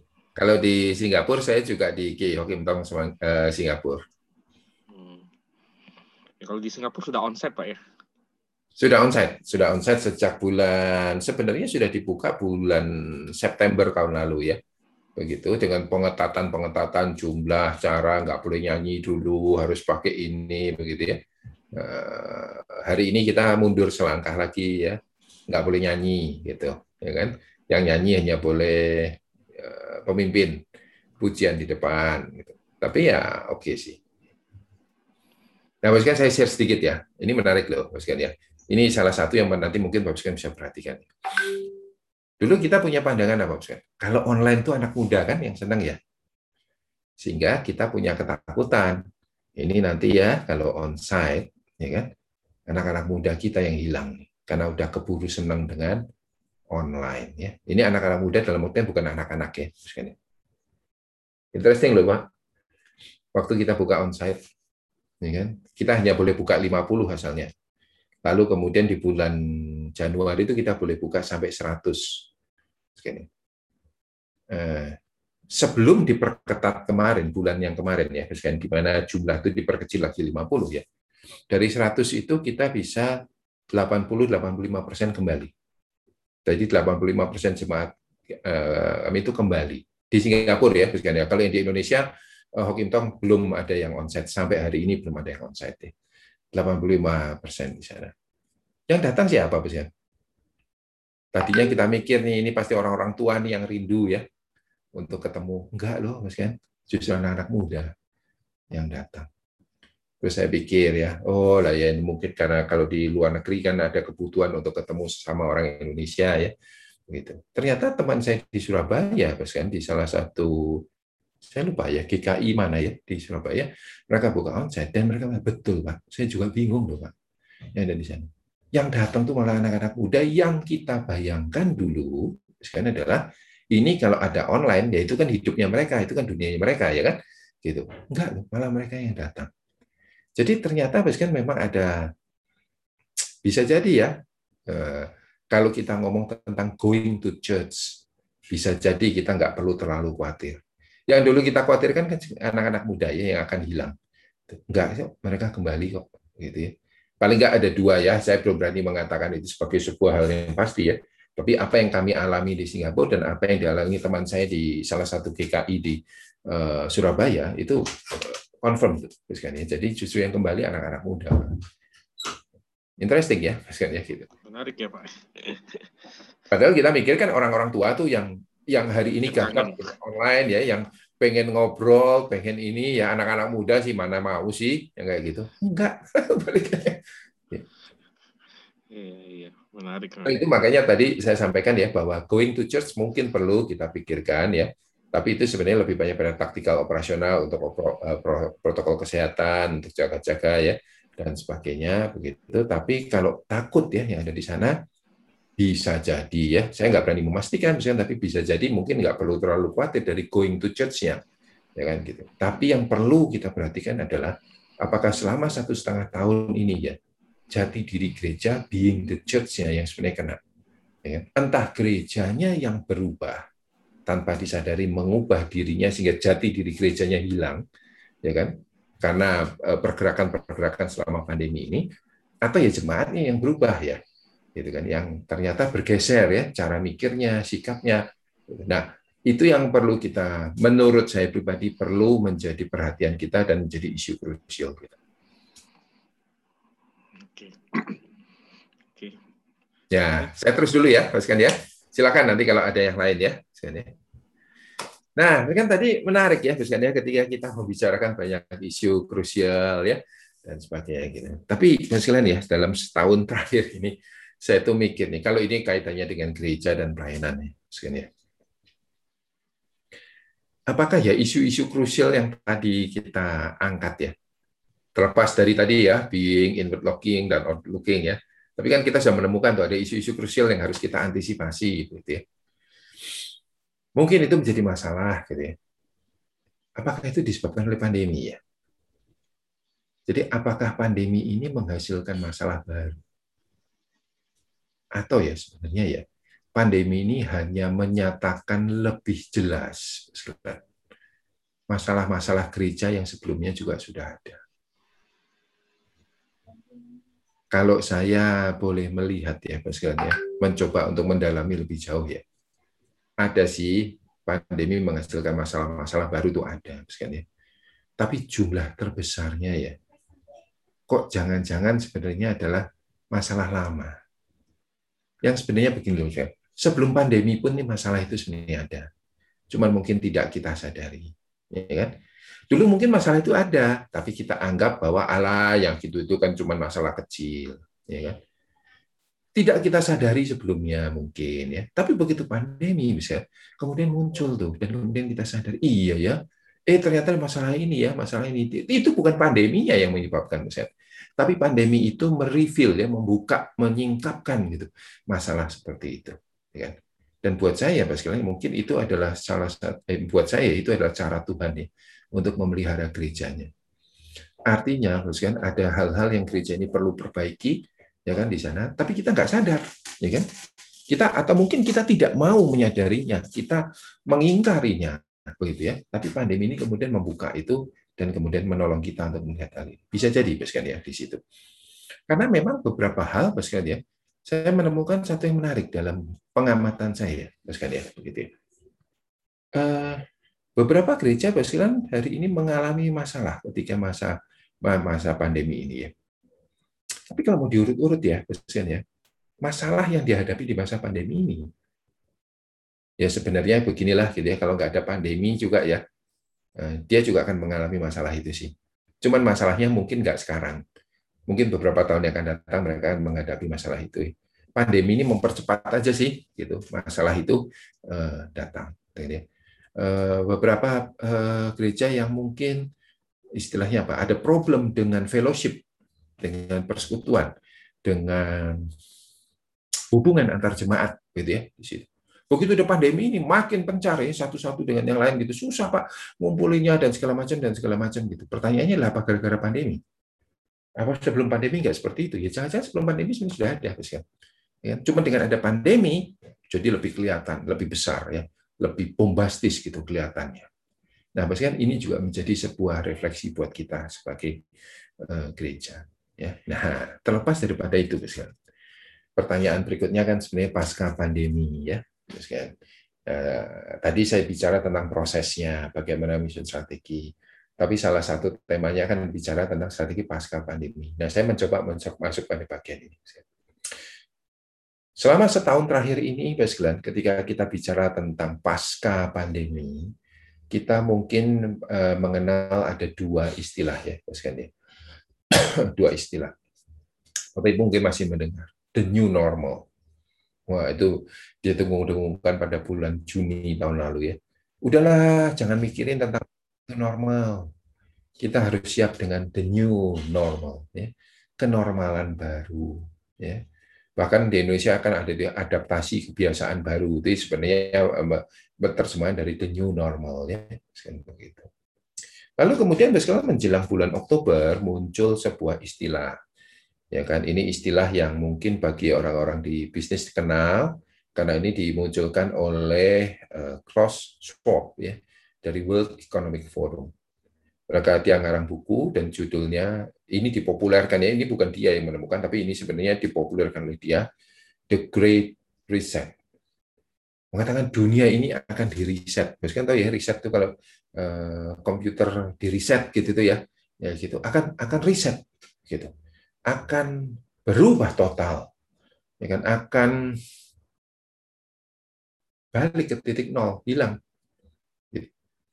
jadi siaplah kita menghadapi situasi seperti itu setelah pasca pandemi. Ya. Nah, sekali lagi, kan sebenarnya pasca pandemi itu sangat bergantung dari tadi yang saya katakan ya, keparahan dalam masa pandemi dan berapa lamanya. Ya. Tapi orang itu sudah memperkirakan itu. Ya. Orang itu memperkirakan itu. Kalau kita bicara tentang pandemi ini, kan, ya kan, tadi saya share ya sebelum eh, mulai acara ini gitu ya. Saya itu tahun lalu itu masih mikir loh 18 bulan beres 18 bulan lah, nggak mungkin setahun, gitu kan ya. Vaksin ya, gitu, butuh waktu lah ya dari situ. Eh, tahun akhir tahun lalu vaksin keluar ya dan sebagainya. Gitu. Oh, bisa lah 18 bulan ya. Gitu. Paling nggak mereda dan membuat sesuatu kondisinya lebih baik ya. Begitu. Nggak bisa selesai dulu, tapi paling nggak sudah bisa lebih balik lah hidup itu. Gitu ya. Eh, kejadian ya, kan ya, dalam beberapa bulan terakhir ini virus varian Delta ya dan sebagainya. Jadi meskipun memang situasinya bisa jadi lebih panjang ya kalau dilihat dari hari ini. Secara pribadi ya itu uh, buat saya memberikan sebuah gambaran ya, gambaran yang menarik. Tadi saya share ya dengan dengan beberapa rekan begini. Eh, Spanish flu 100 tahun yang lalu itu butuh 4 tahun misalnya untuk solve, untuk beres ya pandemi dunia ini dengan teknologi yang makin modern hari ini, mestinya nggak butuh empat tahun dong ya, mestinya lebih cepat. Makanya tadinya saya mikir 18 bulan ya. Ya, tapi ternyata kayaknya enggak ya. Mudah-mudahan ini bisa beres dengan cepat, itu harapan kita semua. Tapi ya bisa juga loh pandemi ini memanjang. Di satu sisi, sekalian itu menyadarkan kita sehebat-hebatnya manusia dan perkembangan teknologi yang begitu hebat. Ya. Tetap loh mereka nggak berkutik. Ya. Tetap kita membutuhkan pertolongan Tuhan itu ya ini kita lihat seperti ini. Tadi saya share sedikit ya, kalau nanti ternyata pandemi ini akan berjalan selama empat tahun ya, itu makin membuktikan loh misalnya bahwa 100 tahun yang lalu sebuah pandemi flu ya Spanish flu itu membutuhkan 4 tahun dengan teknologi 100 tahun yang lalu. 100 tahun kemudian dengan perkembangan teknologi dan manusia yang katanya makin pandai dan hebat pun tetap butuh 4 tahun. Berarti sebenarnya nggak ada nggak ada dampaknya kan teknologi dan kepandaian manusia itu ya. Beberapa hari yang lalu misalkan saya mendengar sebuah cerita ya entah ini saya bukan ahlinya misalkan ya. Tapi dia mengatakan begini, Nanti saya perlu cek lagi ya, tapi ini ahli mengatakan begini. Anda tahu nggak waktu Spanish flu itu kenapa eh, bisa selesai?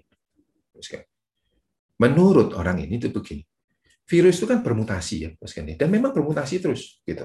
Makanya bisa keluar varian-varian yang kita hadapi seperti ini, Nah, kadang-kadang vaksin itu adalah cara kita untuk berlomba dengan kecepatan mutasi. Kalau vaksinnya bisa tersebar dengan merata, orang nggak itu, maka virus itu nggak menyebar, akibatnya virus itu kesempatan bermutasinya jadi kecil. Selesai pandemi itu, gitu ya. Nah, tapi memang virus itu bermutasi, Nah, salah satu caranya, sekalian, pandemi itu selesai adalah kalau virusnya salah bermutasi. Bermutasi itu kan sesuatu yang sifatnya mungkin tanda kutip random ya, boskan ya, begitu. Nah kalau dia jadi mutasi jadi delta lebih kuat, lebih lebih cepat nyebar dan segala macam. Nanti mungkin keluar lagi yang seri E, seri F, seri apa ya mungkin begitu di situ gitu. Itu mungkin bisa jadi lebih cepat lagi dan lebih parah lagi gitu kan ya. Kenapa ya random itu mutasi itu kan ya. Tapi eh, mutasi itu bisa jadi salah gitu loh ya.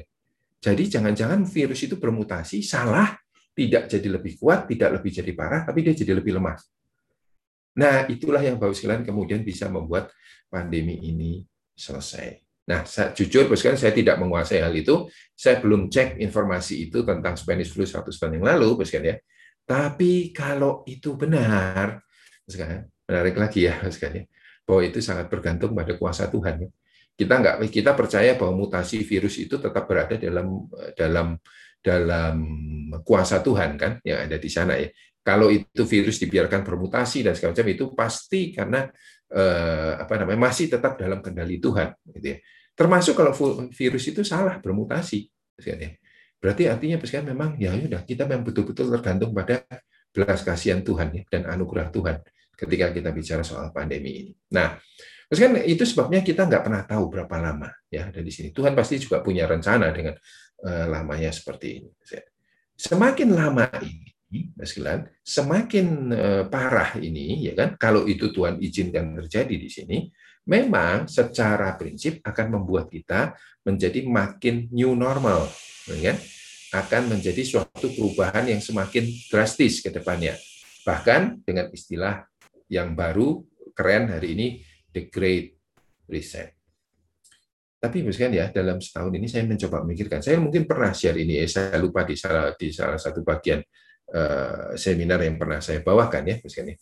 Saya itu memahami pengertian normal, new normal, dan great reset ini dengan mungkin ya kita sebagai orang Kristen perlu melihatnya dalam cara yang berbeda. Karena itu saya saya mencoba memikirkan hal ini dan mengusulkan ya untuk ini. Begini, Bu Nah ini, ya. Jadi kalau Bapak sekalian lihat ini ya, yang ada di sana, normal itu biru, dengan pandemi dan segala macam akan berubah jadi new normal. Ya.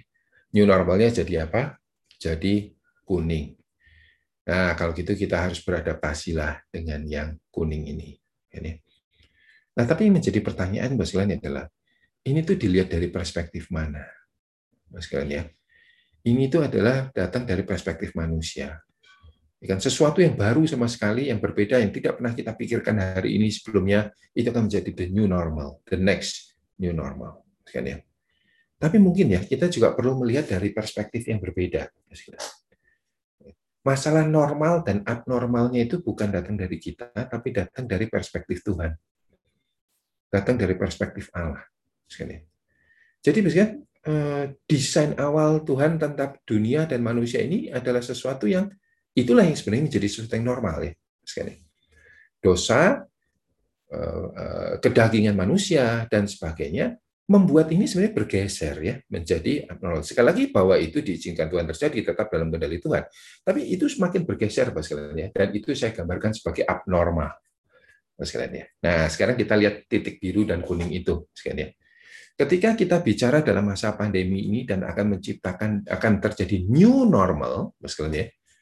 Pertanyaannya itu begini loh, Apakah the new normal setelah pasca pandemi itu sebenarnya dalam perspektif besar, normal dan abnormal dari perspektif Tuhan, sebenarnya akan membawa kita menjadi makin abnormal. Ya kan? Atau, sekalian, the new normal yang akan kita hadapi dalam perspektif manusia itu akan membawa kita menjadi makin normal dalam perspektif yang lebih besar ya perspektif Tuhan. Nah, kan saya itu memikirkan ini dalam setahun terakhir ini, sekali. The new normal itu kan dari kacamata kita ya. New normal itu artinya apa? Sesuatu yang berbeda dari yang sekarang ini. Yang mungkin tidak pernah kita bayangkan dan tidak pernah kita alami sebelumnya, tapi itu menjadi sebuah kebiasaan baru di masa yang akan datang. Tapi kebiasaan baru kita, sesuatu yang baru akan kita lakukan di kemudian hari itu, apakah kalau dilihat dalam perspektif Allah, menjadi makin normal atau menjadi makin abnormal? Gitu ya. Buat saya, jangan-jangan kalau kita bicara dalam konteks di gereja, pandemi ini menjadi kesempatan kita untuk menciptakan the new normal, ya kan, menjadi sebuah the great reset, ya kan, tapi membuat gereja ini makin normal, bukan menjadi makin abnormal. Sesuatu yang baru mungkin, buat gereja hari ini dan buat kita yang ada di gereja menjadi the new normal. Tapi the new normal dalam huruf kecil ini, kan, kalau kita lihat dalam kacamata yang lebih besar, sebenarnya makin normal, ya kan? Artinya kita mengembalikan dia kepada sesuatu yang menjadi sesuai dengan kehendak Allah, menjadi desain Allah, ya kan? Pada saat awal, termasuk gereja. Sehingga kan menjadi pertanyaannya, kan ya, pandemi COVID-19 ini sebenarnya buat saya dapat menjadi titik riset untuk menggeser atau menciptakan kenormalan baru dalam normal huruf kecil, ya, yang lebih normal dalam huruf besar ketika kita lihat dalam perspektif Allah. The Great Reset sendiri, sekalian, saya pahami dengan bentuk seperti ini. Kapan Bapak sekalian melakukan riset? Di komputer, laptop, atau di gadget? Biasanya kalau hang ya. Kan Bapak sekalian enggak dong tiap pagi melakukan riset gitu. Ah, harus di reset nih komputer. Enggak, sebenarnya kenapa di reset? Enggak apa-apa sih, tapi ya supaya seger aja deh di reset gitu ya. Rasanya enggak deh. Gitu Kapan kita melakukan riset itu pasti kalau hang. Kalau sudah hang kemudian ngomong riset, riset, gitu kan ya. Nah, kan jangan-jangan ya hari ini pandemi ini, kan memang betul menjadi titik riset. Ya, kan? karena mungkin kehidupan manusia, masyarakat, termasuk gereja, jangan-jangan sudah hang. Sehingga perlu diriset. Nah, waktu riset itu, kan ini bukan riset seperti mainan anak-anak, kan tahu yang dicoret-coret gitu ya, geser gitu putih lagi ya gitu ya. Nggak nggak begitu kan tapi ini riset seperti gadget yang kembali pada factory setting. Ya kan? Factory setting kita adalah apa? Ya desain awalnya yang menciptakan itu siapa? Yaitu desain Allah jadi jangan-jangan kan ya hari ini ketika kita bicara pasca pandemi ketika kita bicara tentang the new normal ketika kita bicara the great reset ya kan? Ketika kita bicara itu dalam konteks gereja ya kan ini adalah kita kembali kepada factory settingnya. Nah, ini menjadi refleksi buat semua gereja, Pak sekalian. Ya. Kita tutup terakhir ya, nanti setelah ini kita eh, banyak eh, diskusi dan dan bertanya. Ini ada pertanyaan, Pak. Oh, silakan, silakan, Pak. Oh, ya. Silakan, Pak. Iya, Pak. Pak Dedi, sorry saya masuk lagi. Ya. Uh, tadi saya mendengar Pak Dedi mengatakan the new reset itu. Nah, hmm. saya mau misalnya kembali kepada uh, uh, uh, gereja itu sendiri. Gereja itu kan di dalam gereja kan ada ber, berbagai bidang ya Pak ya, misalnya bidang pembinaan, bidang ibadah, bidang apa. Di new normal ini menurut Pak Dedi bidang-bidang apa yang harus lebih uh, uh, menonjol, yang bidang-bidang apa yang harus uh, lebih kita uh, uh, kurangi misalnya dalam masa pandemi ini misalnya bidang misi yang mungkin sudah tidak banyak kegiatan. Nah, itu menurut menurut Pak Dedi gimana itu Pak? Ya, saya termasuk orang yang percaya begini Pak, bahwa fungsi gereja ya terhadap marturia tentang pemberitaan Injil ya, termasuk di dalamnya tentang bagaimana uh, membuat orang lebih kenal kepada Tuhan dan sebagainya, persekutuan, koinonia, dan diakonia itu akan tetap terus ada Pak di sana. Jadi, sebenarnya itu semua harus berlangsung secara berimbang. Eh, saya termasuk orang yang percaya gereja yang sehat adalah gereja yang menjalankan tiga fungsi itu dengan eh, berimbang. Ya. Nah, ketika nanti kita bicara dalam setelah masa pandemi, ya, jati diri gereja itu buat saya nggak boleh berubah, tetap ada di sana. Namun, sekalian, ekspresinya bisa berbeda. Ekspresi ketika kita melakukan pengabaran Injil, waktu kita melakukan pembinaan kepada jemaat ya itu mungkin akan berbeda. Waktu kita bicara tentang koinonia persekutuan ya kan ekspresinya mungkin bisa berbeda channelnya mungkin bisa berbeda tapi esensinya tetap sama. Diakonia mungkin akan berbeda gitu ya dengan masa dengan perubahan uh, dunia ya hari ini gitu ya itu akan akan akan berbeda sekali misalkan misalnya kalau kita bicara dalam konteks ke depannya gitu banyak orang memperkirakan misalkan setelah masa pandemi ini ya kan eh, kesehatan mental itu akan drop. Kesehatan mental akan drop ya kan di situ. Termasuk juga di jemaat gereja ya.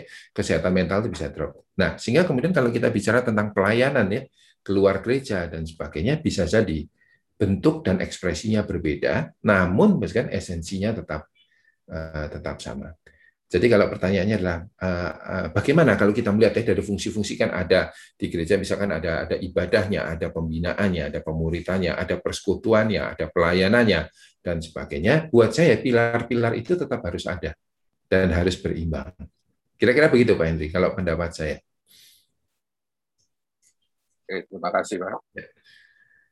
Ekspresinya bisa berbeda ya, ya, karena dunia ini mungkin akan berubah, ekspresinya berbeda, tapi esensinya yang saya paling khawatir justru adalah ketika kemudian hal esensinya yang jadi ber, jadi bergerak.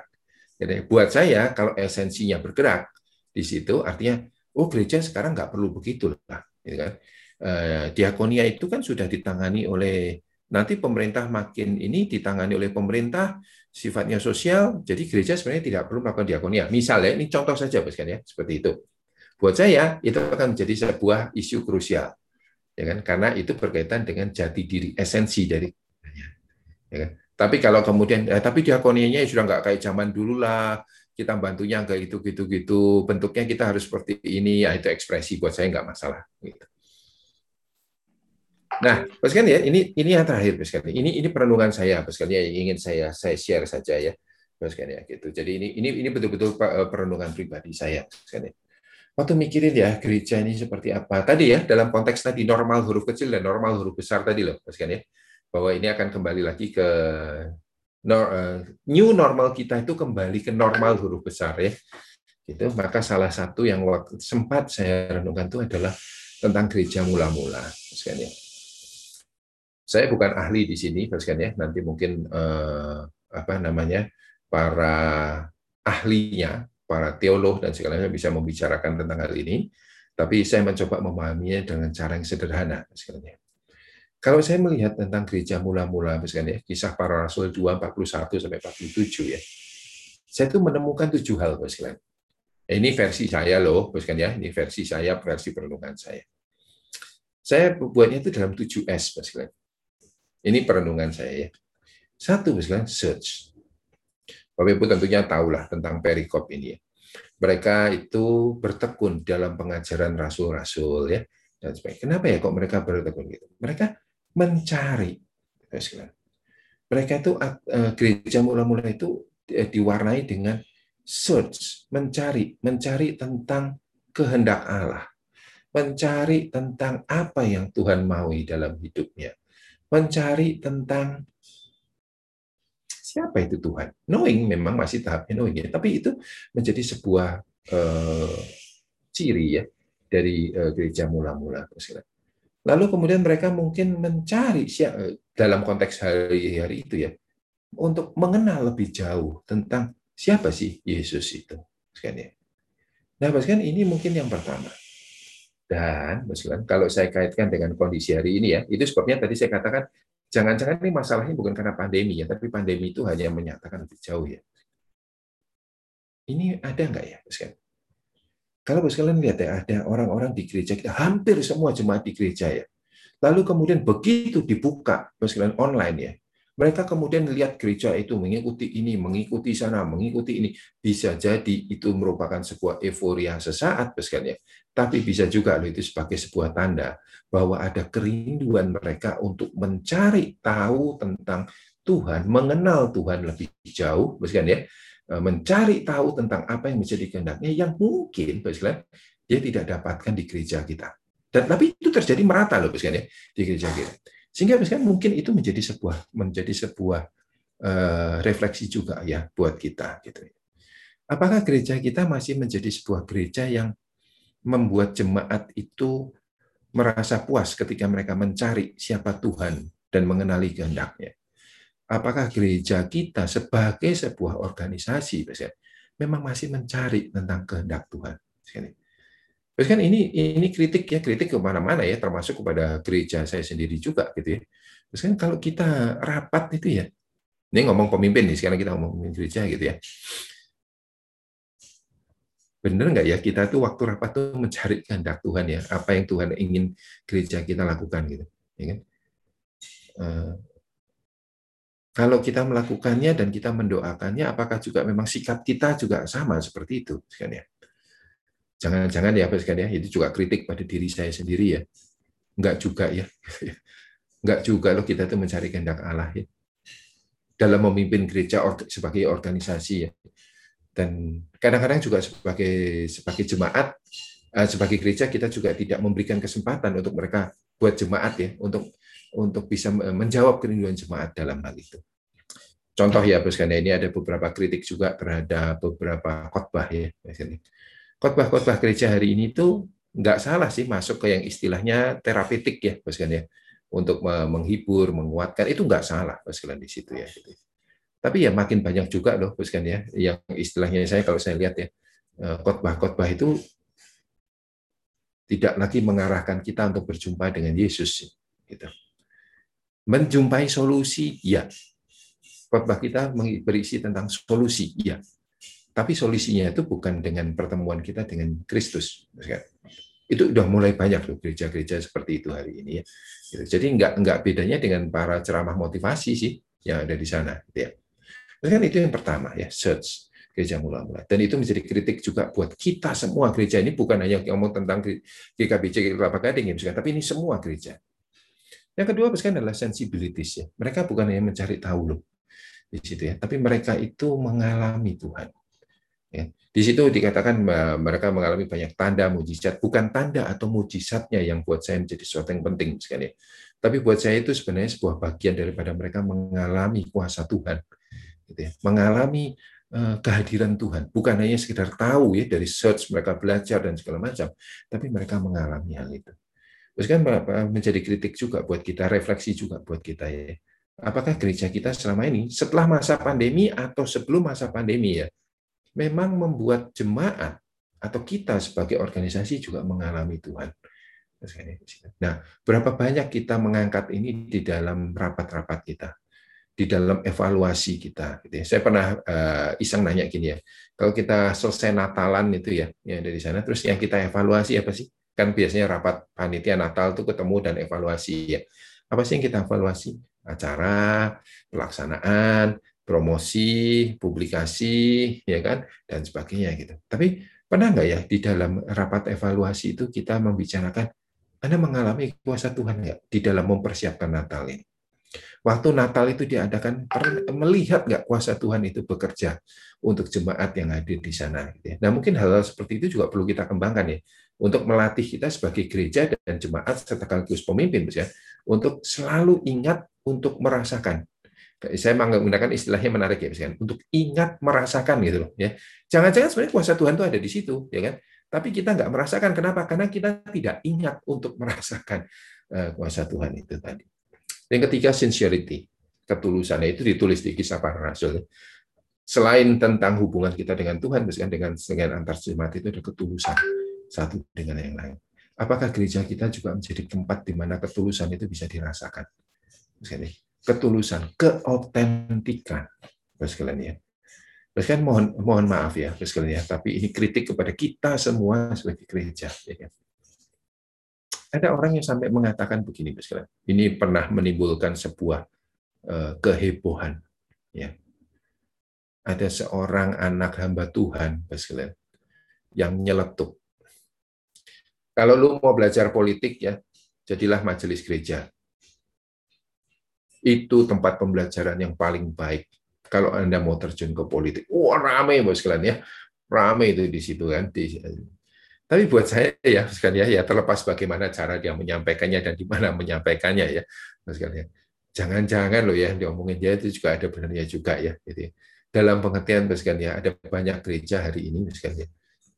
Orang-orang yang melayani menjadi pemimpin jemaat di dalam gereja itu ya, sudah tidak lagi merasakan ketulusan, sudah bukan otentik sekalian. Ini sih tapi mungkin juga penuh kepalsuan, penuh kemunafikan, ya, dan sebagainya dan sebagainya. Tapi gereja mula-mula, kan di dalam kisah para rasul menunjukkan ya kata tulus, kan sincere itu ditulis dengan jelas. Bukan merupakan kesimpulan saya, saya tulis sincerity, kan. tapi sincere heart, ya kan tulus hati itu ditulis, kan. Nah pertanyaannya adalah apakah gereja kita masih memiliki hal itu? Pelayanan, service itu menjadi sesuatu yang sudah jelas ya dalam hal ini mereka saling memperhatikan satu dengan yang lain gitu. Bahkan di dalam konteks kehidupan mereka yang saat itu memang penuh tekanan ya. Orang-orang Kristen awal itu menjadi tekanan mengakibatkan ini beberapa salah satu tafsiran yang saya baca ya kehidupan mereka itu menjadi sulit ya kan sehingga kehidupan ekonomi mereka juga sulit. Mereka saling berbagi menjual untuk menjadi kepemilikan. Ya itu konteks pada hari itu ya kan. Kita mungkin hari ini tidak kemudian menjual aset kita dan membagikannya tapi melayani sekalian ya orang-orang yang menjadi eh, yang dibutuhkan itu menjadi sebuah uh, titik poin penting.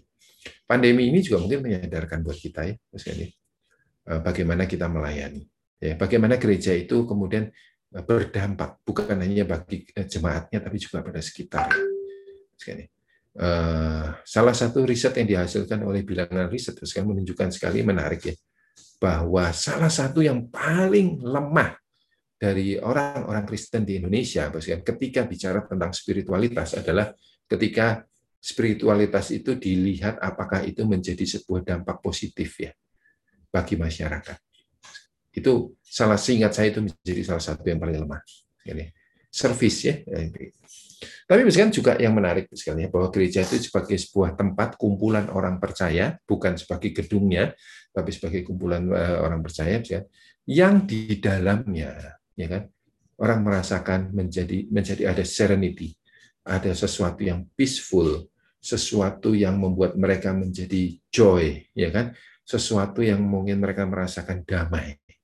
Terus kan di dalamnya menjadi suatu serenity. Di situ dikatakan mereka menjadi happy, gembira, kan? Tapi situasi hari itu sebenarnya adalah situasi yang seharusnya membuat mereka tidak gembira. Ya kan? Ketika mereka berkumpul bersama-sama memecah roti dan sebagainya, mereka bergembira di situ, joy dalam pengertiannya dengan tadi tulus hati tadi sekali. Jadi artinya waktu mereka berkumpul, mereka merasakan hal itu. Waktu mereka berkumpul, ketika mereka bersekutu, ketika mereka mengadakan sebuah fellowship, walaupun kondisi luarnya menekan eh, mereka.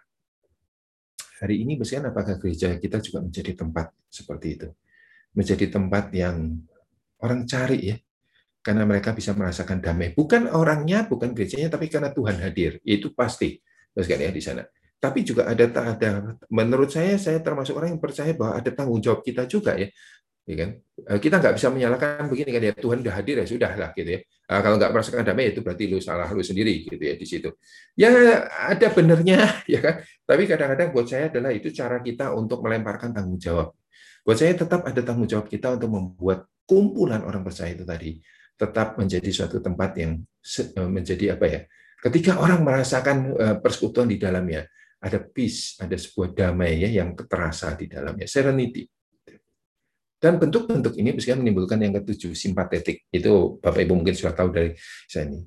Masyarakat melihat gereja ini, kumpulan orang percaya itu adalah orang-orang yang likable, disukai misalkan ya.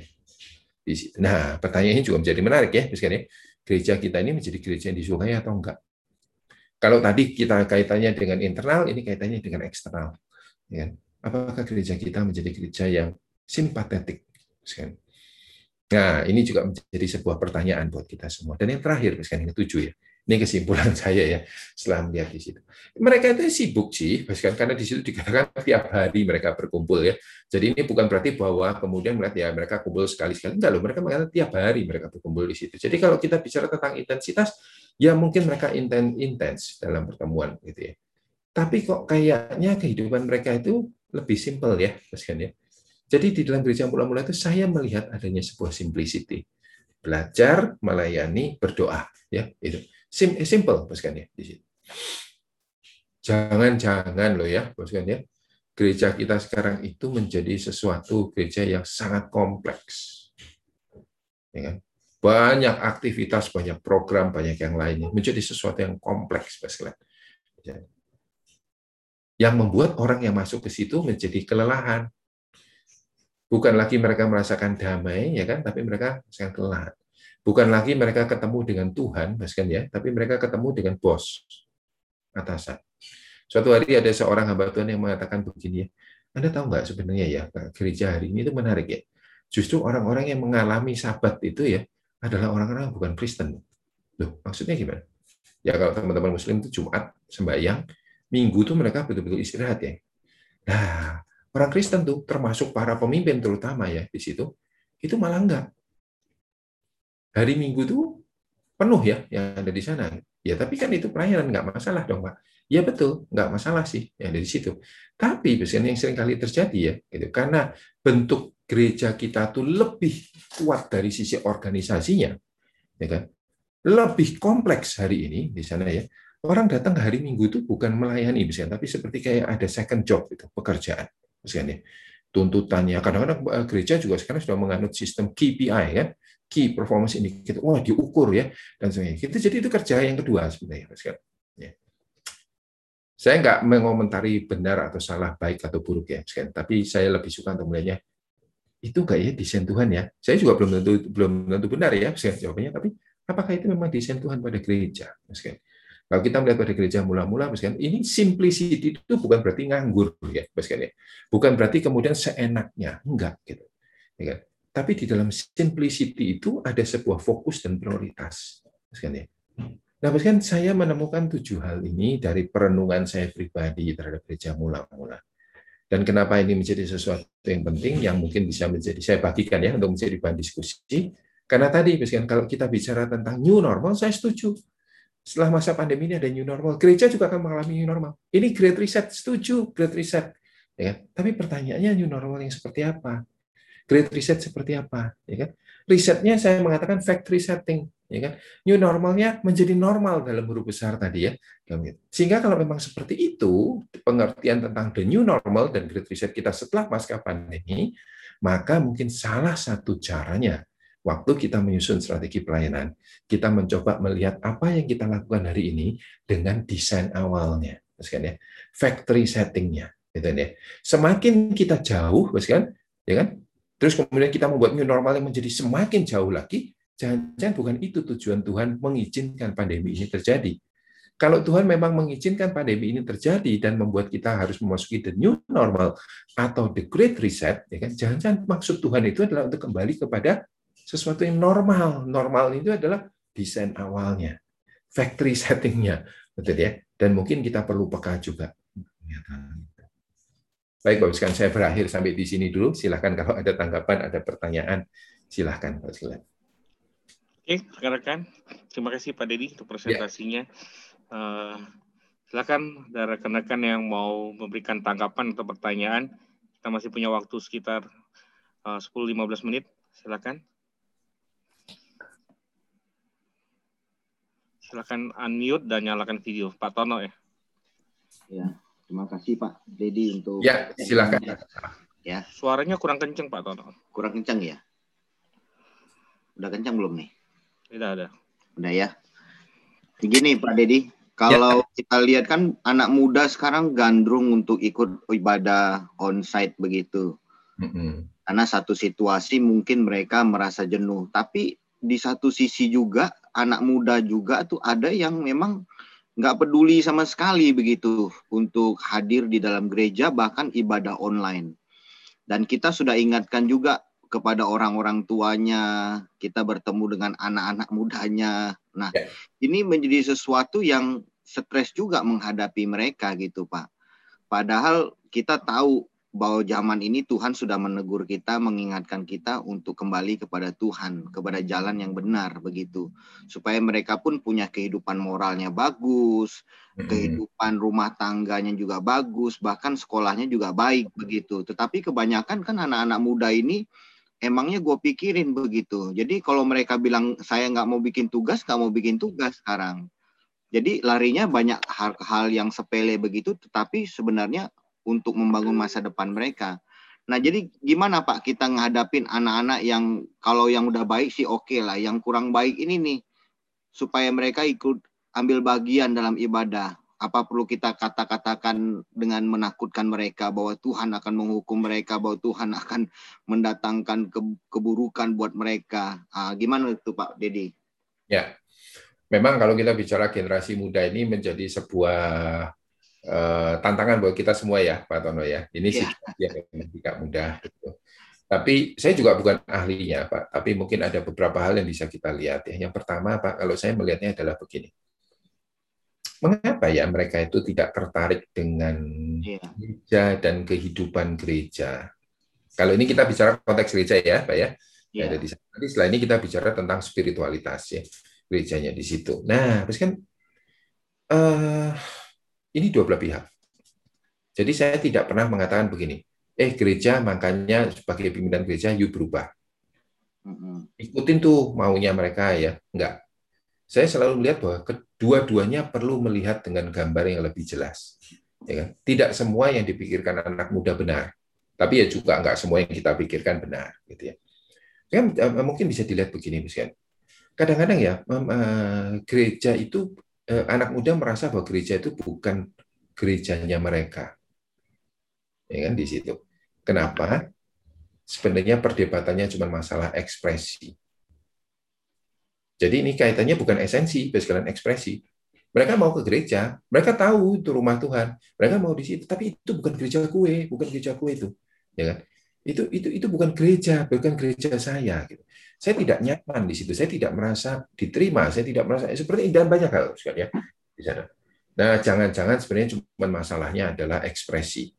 Iya, iya. Nah, sedangkan buat kita, bos kan ya, eh, jadi ini dua-dua belah pihak salah, bos kan. Ya, kan? buat kita ekspresi itu esensi. Hmm. Jadi itu harus dipertahankan, harus begini ya, caranya nggak bisa begitu gitu. Padahal itu sebenarnya cuma ekspresi, bukan esensi. Gitu ya. Nah, sedangkan buat anak mudanya, ya kan sama juga sebenarnya salahnya ekspresi itu adalah esensi, gitu kan ya. Bah, kalau nggak gitu ya nggak bisa lah gereja kayak gitu kuno lo dan segala macam gitu kan ya. Gereja kayak gitu sudah bukan nggak nggak akan ada zamannya loh, jangan ngomong gitulah ya. Esensinya kan masih benar, mungkin ekspresinya saja yang salah. Nah, di sini ini memang dibutuhkan jembatan dan dialog, misalnya untuk menyadari esensi dan ekspresi. Ya kan? Permasalahannya itu ada di mana sih? Masalahnya itu di esensinya atau ekspresinya, gitu kan ya. Sebagian besar, kan kalau saya dengarkan anak muda ngomong ya, curhat tuh. Habis gerejanya gini sih Pak, lah kayak begitu, lah kok begini dan segala macam ya. Yang saya temukan itu sebagian besar itu sebenarnya ekspresi sih, perbedaan ekspresi. Tapi buat mereka meter banget tuh. Mereka buat mereka itu esensi gitu ya. Nah, sebenarnya kita ngomong itu kan ekspresi ya. Buat yang tua juga sama, ya kan menyoroti anak muda. Wah, anak muda datang ke gereja kok kayak gitu nggak benar tuh dan segala macam. Ini esensi atau ekspresi ya di situ. Nah, Pak, sebagian besar mungkin permasalahannya di sana ya. Tapi memang benar juga loh Pak. Jangan-jangan ya, memang ada perbedaan di esensinya. Cara pandangnya ya gitu. Mereka ini sudah terbuka sejak awal loh Pak. Jadi ini memang yang menjadi susahnya begini misalnya. Kalau dulu zaman kita tuh ya, kan. Kita tuh dicekokin dulu, istilah saya pakai mungkin tidak terlalu baik ya, dicekokin dulu dengan sebuah yang satu kebenaran firman ya terus itu gereja kan eh, memberikan kita tuh me, me, me, istilahnya me, mohon maaf ya saya pakai istilah yang lain ya mengindoktrinasi dengan doktrin-doktrin yang kuat di situ. Eh setelah remaja dewasa kita melihat dunia, bukan ya? Pengaruhnya juga nggak seperti sekarang kan dulu kan informasi dan segala macam ya. mulai baru kita ngelihat, oh, tapi kok gitu ya? Ada juga yang gitu ya. Loh, tapi dia enak tuh ya. Kenapa dulu dari kecil saya dididik begitu? Nah, itu juga nggak masalah gitu ya. Tapi misalkan itu terjadi pada usia sudah belasan tahun. Di mana kita sudah punya bekal dulu kan? Gitu. Nah, itu yang saya sebut itu sebuah perjalanan iman. Misalkan ya. Buat saya nggak jadi masalah. Misalkan. Mereka mulai kemudian bergerak mikir kan. Jangan-jangan yang selama ini nih mikirnya salah nih. Ya kan? Gue cuma didoktrinasi aja gitu kan ya di situ. Nggak apa-apa. Kan, kita percaya bahwa Tuhan itu bekerja melalui mereka kan. Tapi itu rumah iman mereka dibangun melalui proses itu. Ada goncang, ada merasa begini, ada merasa begitu ya di situ. Tapi kan itu menariknya ya. Kalau dari kecil mereka sudah dapat itu ya, sebagian besar balik lagi kok gitu. Tapi balik lagi dengan sesuatu yang lebih dewasa, karena mereka bukan hanya dicekokin di Indonesia, tapi mereka sudah berpikir, merasakan, menimbang, ya kan? Dan akhirnya mereka mengatakan, iya benar juga, yang dulu itu yang lebih benar, gitu ya di sana. Prosesnya seperti itu. Hari ini misalnya berbeda. Anak-anak kecil itu misalnya kan kita itu memasukkan doktrin dan segala macam itu berlomba loh sejak kecil dengan doktrin-doktrin dari luar, dengan pandangan-pandangan dari luar, misalnya. Misalnya menarik sekali ya, menarik sekali gini. Ini antar kita ya, misalnya. Kapan kita ya tahu tentang gay iya. dan homoseksual? Saya yakin ya, saya masih ingat kok, waktu saya SD itu saya nggak tahu itu kok. SMP aja mungkin saya nggak tahu kok gitu. Mungkin saya tahu itu sejak SMA, oh ada ya. Homoseksual itu tahu, baru tahu saya ada begitu. Bahwa kan hari ini, kapan mereka tahu tentang homoseksual? Sejak SD pun mereka tahu. Kenapa? Kenapa kok mereka bisa tahu di situ? Film-film yang muncul dan segala macam itu ya kan? Sudah menginformasikan. Kalaupun mereka tidak mendorong bahwa homoseksual itu uh, harus diakui ya mungkin mereka tidak eksplisit itu. Tapi paling tidak memperkenalkan tentang homoseksual itu sejak kecil. Dari film-film dan sebagainya gitu. Jadi mereka sudah tahu itu dari kecil. Artinya misalkan bukan begini, saya tanam dulu fondasi yang kuat, nanti setelah itu mereka tahu yang lain, ya silahkan deh bersama Tuhan Anda menentukan dan akhirnya kembali lagi ya. Enggak seperti itu ya. Sejak awal mereka sudah bersaing. Ya kan? Paham dan pandangan ini bersaing sejak awal sejak mereka dini, usia dini. Teman saya mengatakan, Mas kan, lu tahu nggak ya anak gue itu baru kelas 6 SD ya, gitu kan. Gue tuh kemarin ngomong gitu kan ya, yang di sana tentang homoseksual juga. Ngomong apa ya gitu? Ini eh, eh, teman saya ini wanita ya, jadi mami-mami kan gitu Gue ngomong kayak gini, anak gue ngomong gini. Loh, mami kok gitu sih mikirnya? Nggak boleh mikir gitu dong, mami. Mereka kan tetap manusia. Wih, keren ya. Umur kelas berapa? 6 SD. Mereka tidak ber, tidak sepakat dengan maminya yang mengatakan bahwa kaum homoseksual itu dosa dan segala macam gitu ya. Itu langsung diserang. Kelas berapa? 6 SD. Itu yang salah satu uh, rekan pernah mengatakan istilahnya sekarang adalah uh, sexual fluid. Jadi masalah seksualitas itu fluid, cair sekali, begitu ya. Nah, kan dalam kondisi seperti ini, yes, ini masalah. Kalau ini kan bukan hanya masalah ekspresi tadi ya di situ ya, tapi ini masalah lebih dalam lagi gitu. Karena kita Nah, kan ini kalau menjadi poin penting, kan ini bukan masalah pandemi ya, kan ya tapi ini menjadi isu krusial gereja. Terus kan di sekolah minggu itu kita ngajarin apa ya? Ini saya banyak-banyak diskusi sama guru-guru sekolah minggu. Apa bedanya sekolah minggu zaman saya ya dengan guru sekolah minggu zaman hari ini?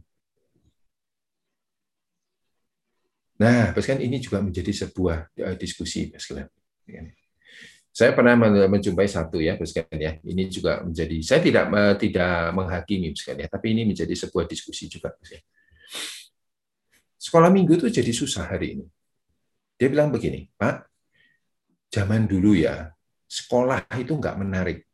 Itu kan ya dulu ya sekolah masih ingat ya SD kita itu guru-gurunya itu kan nggak menarik gitu kalau sekolah gitu ya. Jadi waktu dia datang ke sekolah minggu, diceritain pakai cerita, storytelling, masih ingat tuh ya, apa itu namanya dulu yang gambar ditempel-tempel tuh loh, sekolah minggu itu masih ingat tuh guru sekolah minggu saya begitu ya. Itu anak-anak mengatakan, wih menarik ya di situ. Jadi sekolah minggu itu menjadi sesuatu yang ditunggu karena sekolah yang enam hari itu bosenin banget tuh gurunya. Sekolah minggu ini menarik nyanyi kayak kayak gitu ya di sini. Nah, hari ini misalnya enam hari mereka waktu di preschool, TK dan segala macam itu kan sudah sangat menarik sekali. Betul? Sangat menarik loh mereka. Metode mereka ngajar itu baik sekali dan segala macam. Begini. Terus datang ke sekolah minggu, Terus kita pakai itu tempel-tempel gitu ya di situ. Kira-kira kebalikannya dong anak-anak ngomongan. Gila nih banget nih sekolah minggu. Betul kan? Di sana. itu kan yang dihadapin guru-guru sekolah minggu hari ini. Ya. Kan? Terus guru-guru sekolah minggu ngapain dong? Dalam kondisi seperti Gue mesti bersaing dong sama sekolah, jangan kalah dong sama sekolah, betul kan ya? Wah, oh, harus sama menariknya yang ada di sana. Maka mereka buatlah sekolah minggu itu menarik. Salah? Enggak.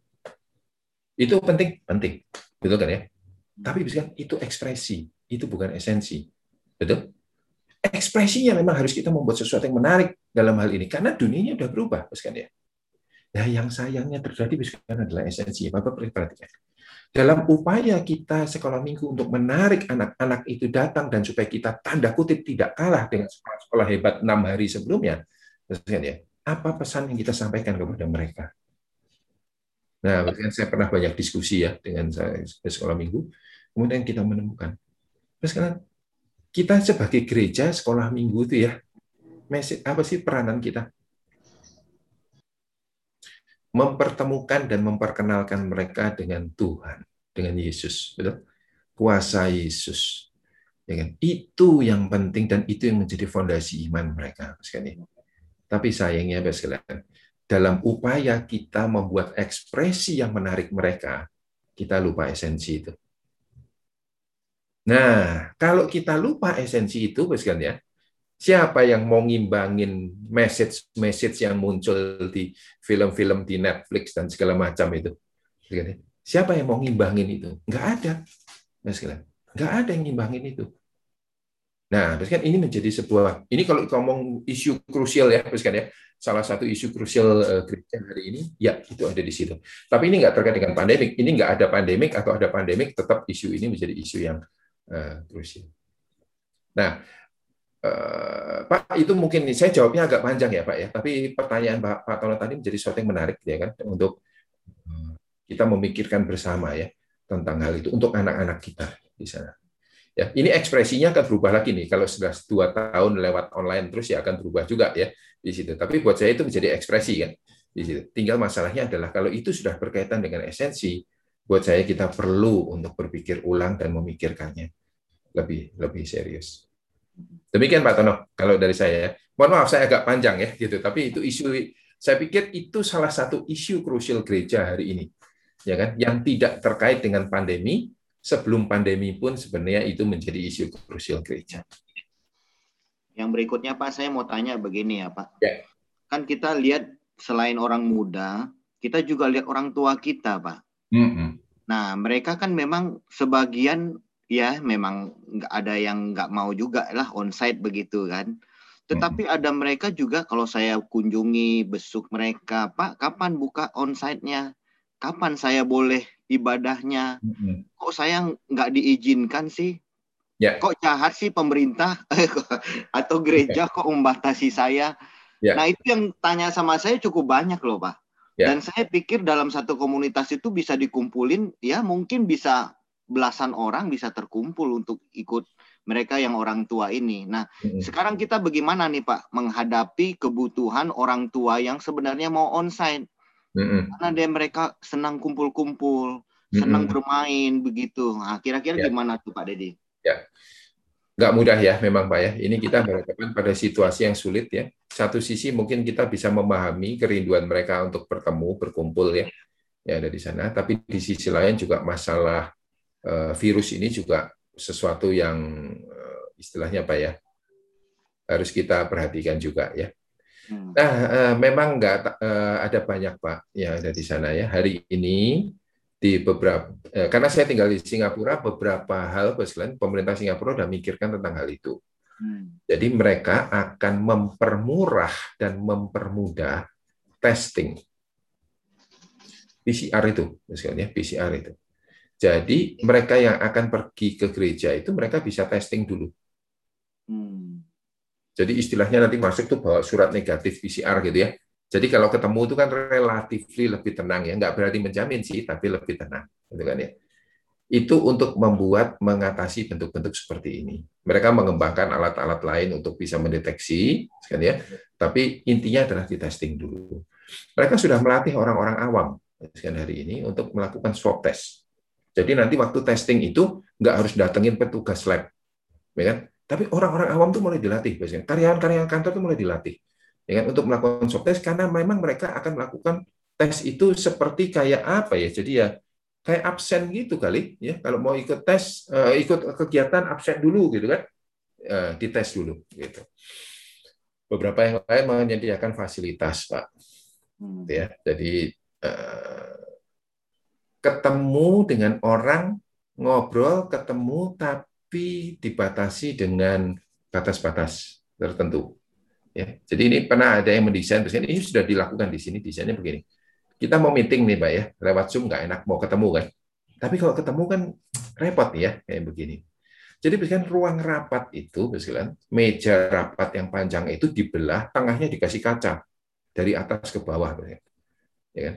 AC-nya dipisah, jadi tata udaranya dipisah. Nah, terus kalau kita mau ketemu tata muka gimana? Yang satu masuk dari pintu ujung sana, yang satu dari sini, Mas ya kita duduk bersama di depan meja, bos kan ya, tapi dibatasi oleh kaca, ya kan? Ya ngomongnya masih pakai mikrofon sih, tetap ya, bos kan ya. Tapi kerasanya kan kayak di satu ruangan ya, iya. kerasanya satu ruangan, padahal tertutup, kan gitu. Itu dibuat, kan, sebelum masalah Delta ini ya, di airport. Jadi waktu itu sudah ada pemikiran orang bisa datang ke Singapura untuk meeting, nggak usah masuk ke kota, di airport ya kan? Ketemu di ruangan itu tapi ketemu tatap muka tapi nggak nggak nggak nggak nggak nggak kerasa satu ruangan tapi sebenarnya nggak satu ruangan gitu loh pak ya di sana gitu. Jadi ada bentuk-bentuk begitu yang dipikirkan untuk dari sisi fisik ya begitu. Nah, nggak tahu apakah gereja bisa atau tidak ya melakukan hal itu karena itu kan juga nggak murah ya begitu. Eh, belum ada jawaban yang pasti Pak tentang hal ini ya, tapi ya memang kita perlu perlu cari akal yang kreatif sih untuk untuk mereka ya. Gitu. Karena itu yang tadi saya katakan jemaat tersisih ya Pak ya. ya. Yang kadang-kadang kita lupakan juga. Ya, oke, terima kasih Pak Dedi untuk penjelasannya. Saya pikir karena sudah waktu ya, udah overtime kita mungkin ada banyak pertanyaan, saya juga ada pertanyaan, tapi nantilah lain kesempatan kita akan ya. uh, sama-sama ketemu atur waktu lagi kita ketemu lagi untuk bicara lagi. Saudara boleh kita sama-sama nyalakan videonya, saudara ada berapa uh, orang yang ada nama saya tidak terlalu kenal, boleh kita nyalakan videonya, kita uh, kasih applause kepada uh, Pak Dedi untuk presentasinya, untuk sharingnya hari ini, dan saya juga mau ambil foto sama-sama.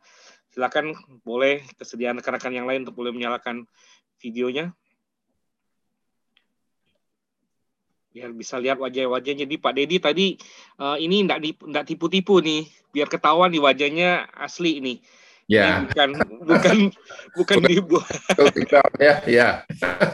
Biar ketahuan ini ini orang-orang yang ikut seminarnya apa pembelajarannya Pak Pak Dedi nih wajah-wajahnya yang luar biasa nih. Oke, terima kasih banyak rekan-rekan sekalian. Uh, kita akan akhiri kelas pembinaan kita. Uh, jika berkenan boleh minta Pak Suwandi pimpin doa, Pak. Oke, kita berdoa ya. Tuhan, terima kasih dalam waktu dua jam ini kami dapat belajar pengalaman dan juga sharing yang diberikan oleh Pak Dedi. Terima kasih Tuhan telah memberikan kami perspektif Tuhan mengenai pelayanan di gereja. Tuhan berkati hambamu, Pak Dedi beserta keluarganya Tuhan, dalam pelayanan pekerjaan dan juga dalam uh, pekerjaan di mana pun pengajaran di uh, di uh, Prasetya Mulia dan juga di tempat-tempat yang lain. Tuhan terima kasih atas waktu yang indah kami dapat berkumpul bersama-sama. Terima kasih atas kesehatan yang Tuhan berikan pada setiap kami Tuhan dalam kondisi saat ini Engkau pelihara jaga lindungi kami selalu Tuhan dalam apa pun yang kami perbuat Terima kasih Tuhan, Kau dengar doa kami dan nama Tuhan Yesus kami berdoa. Amin. Oke, terima kasih semuanya. Terima kasih Baik, uh, terima Pak kasih. Dedi. Sampai ketemu uh, bulan depan, saudara ya. God bless. Oke, baik. Mari Terima kasih. semua. Terima kasih. Ya. Terima kasih.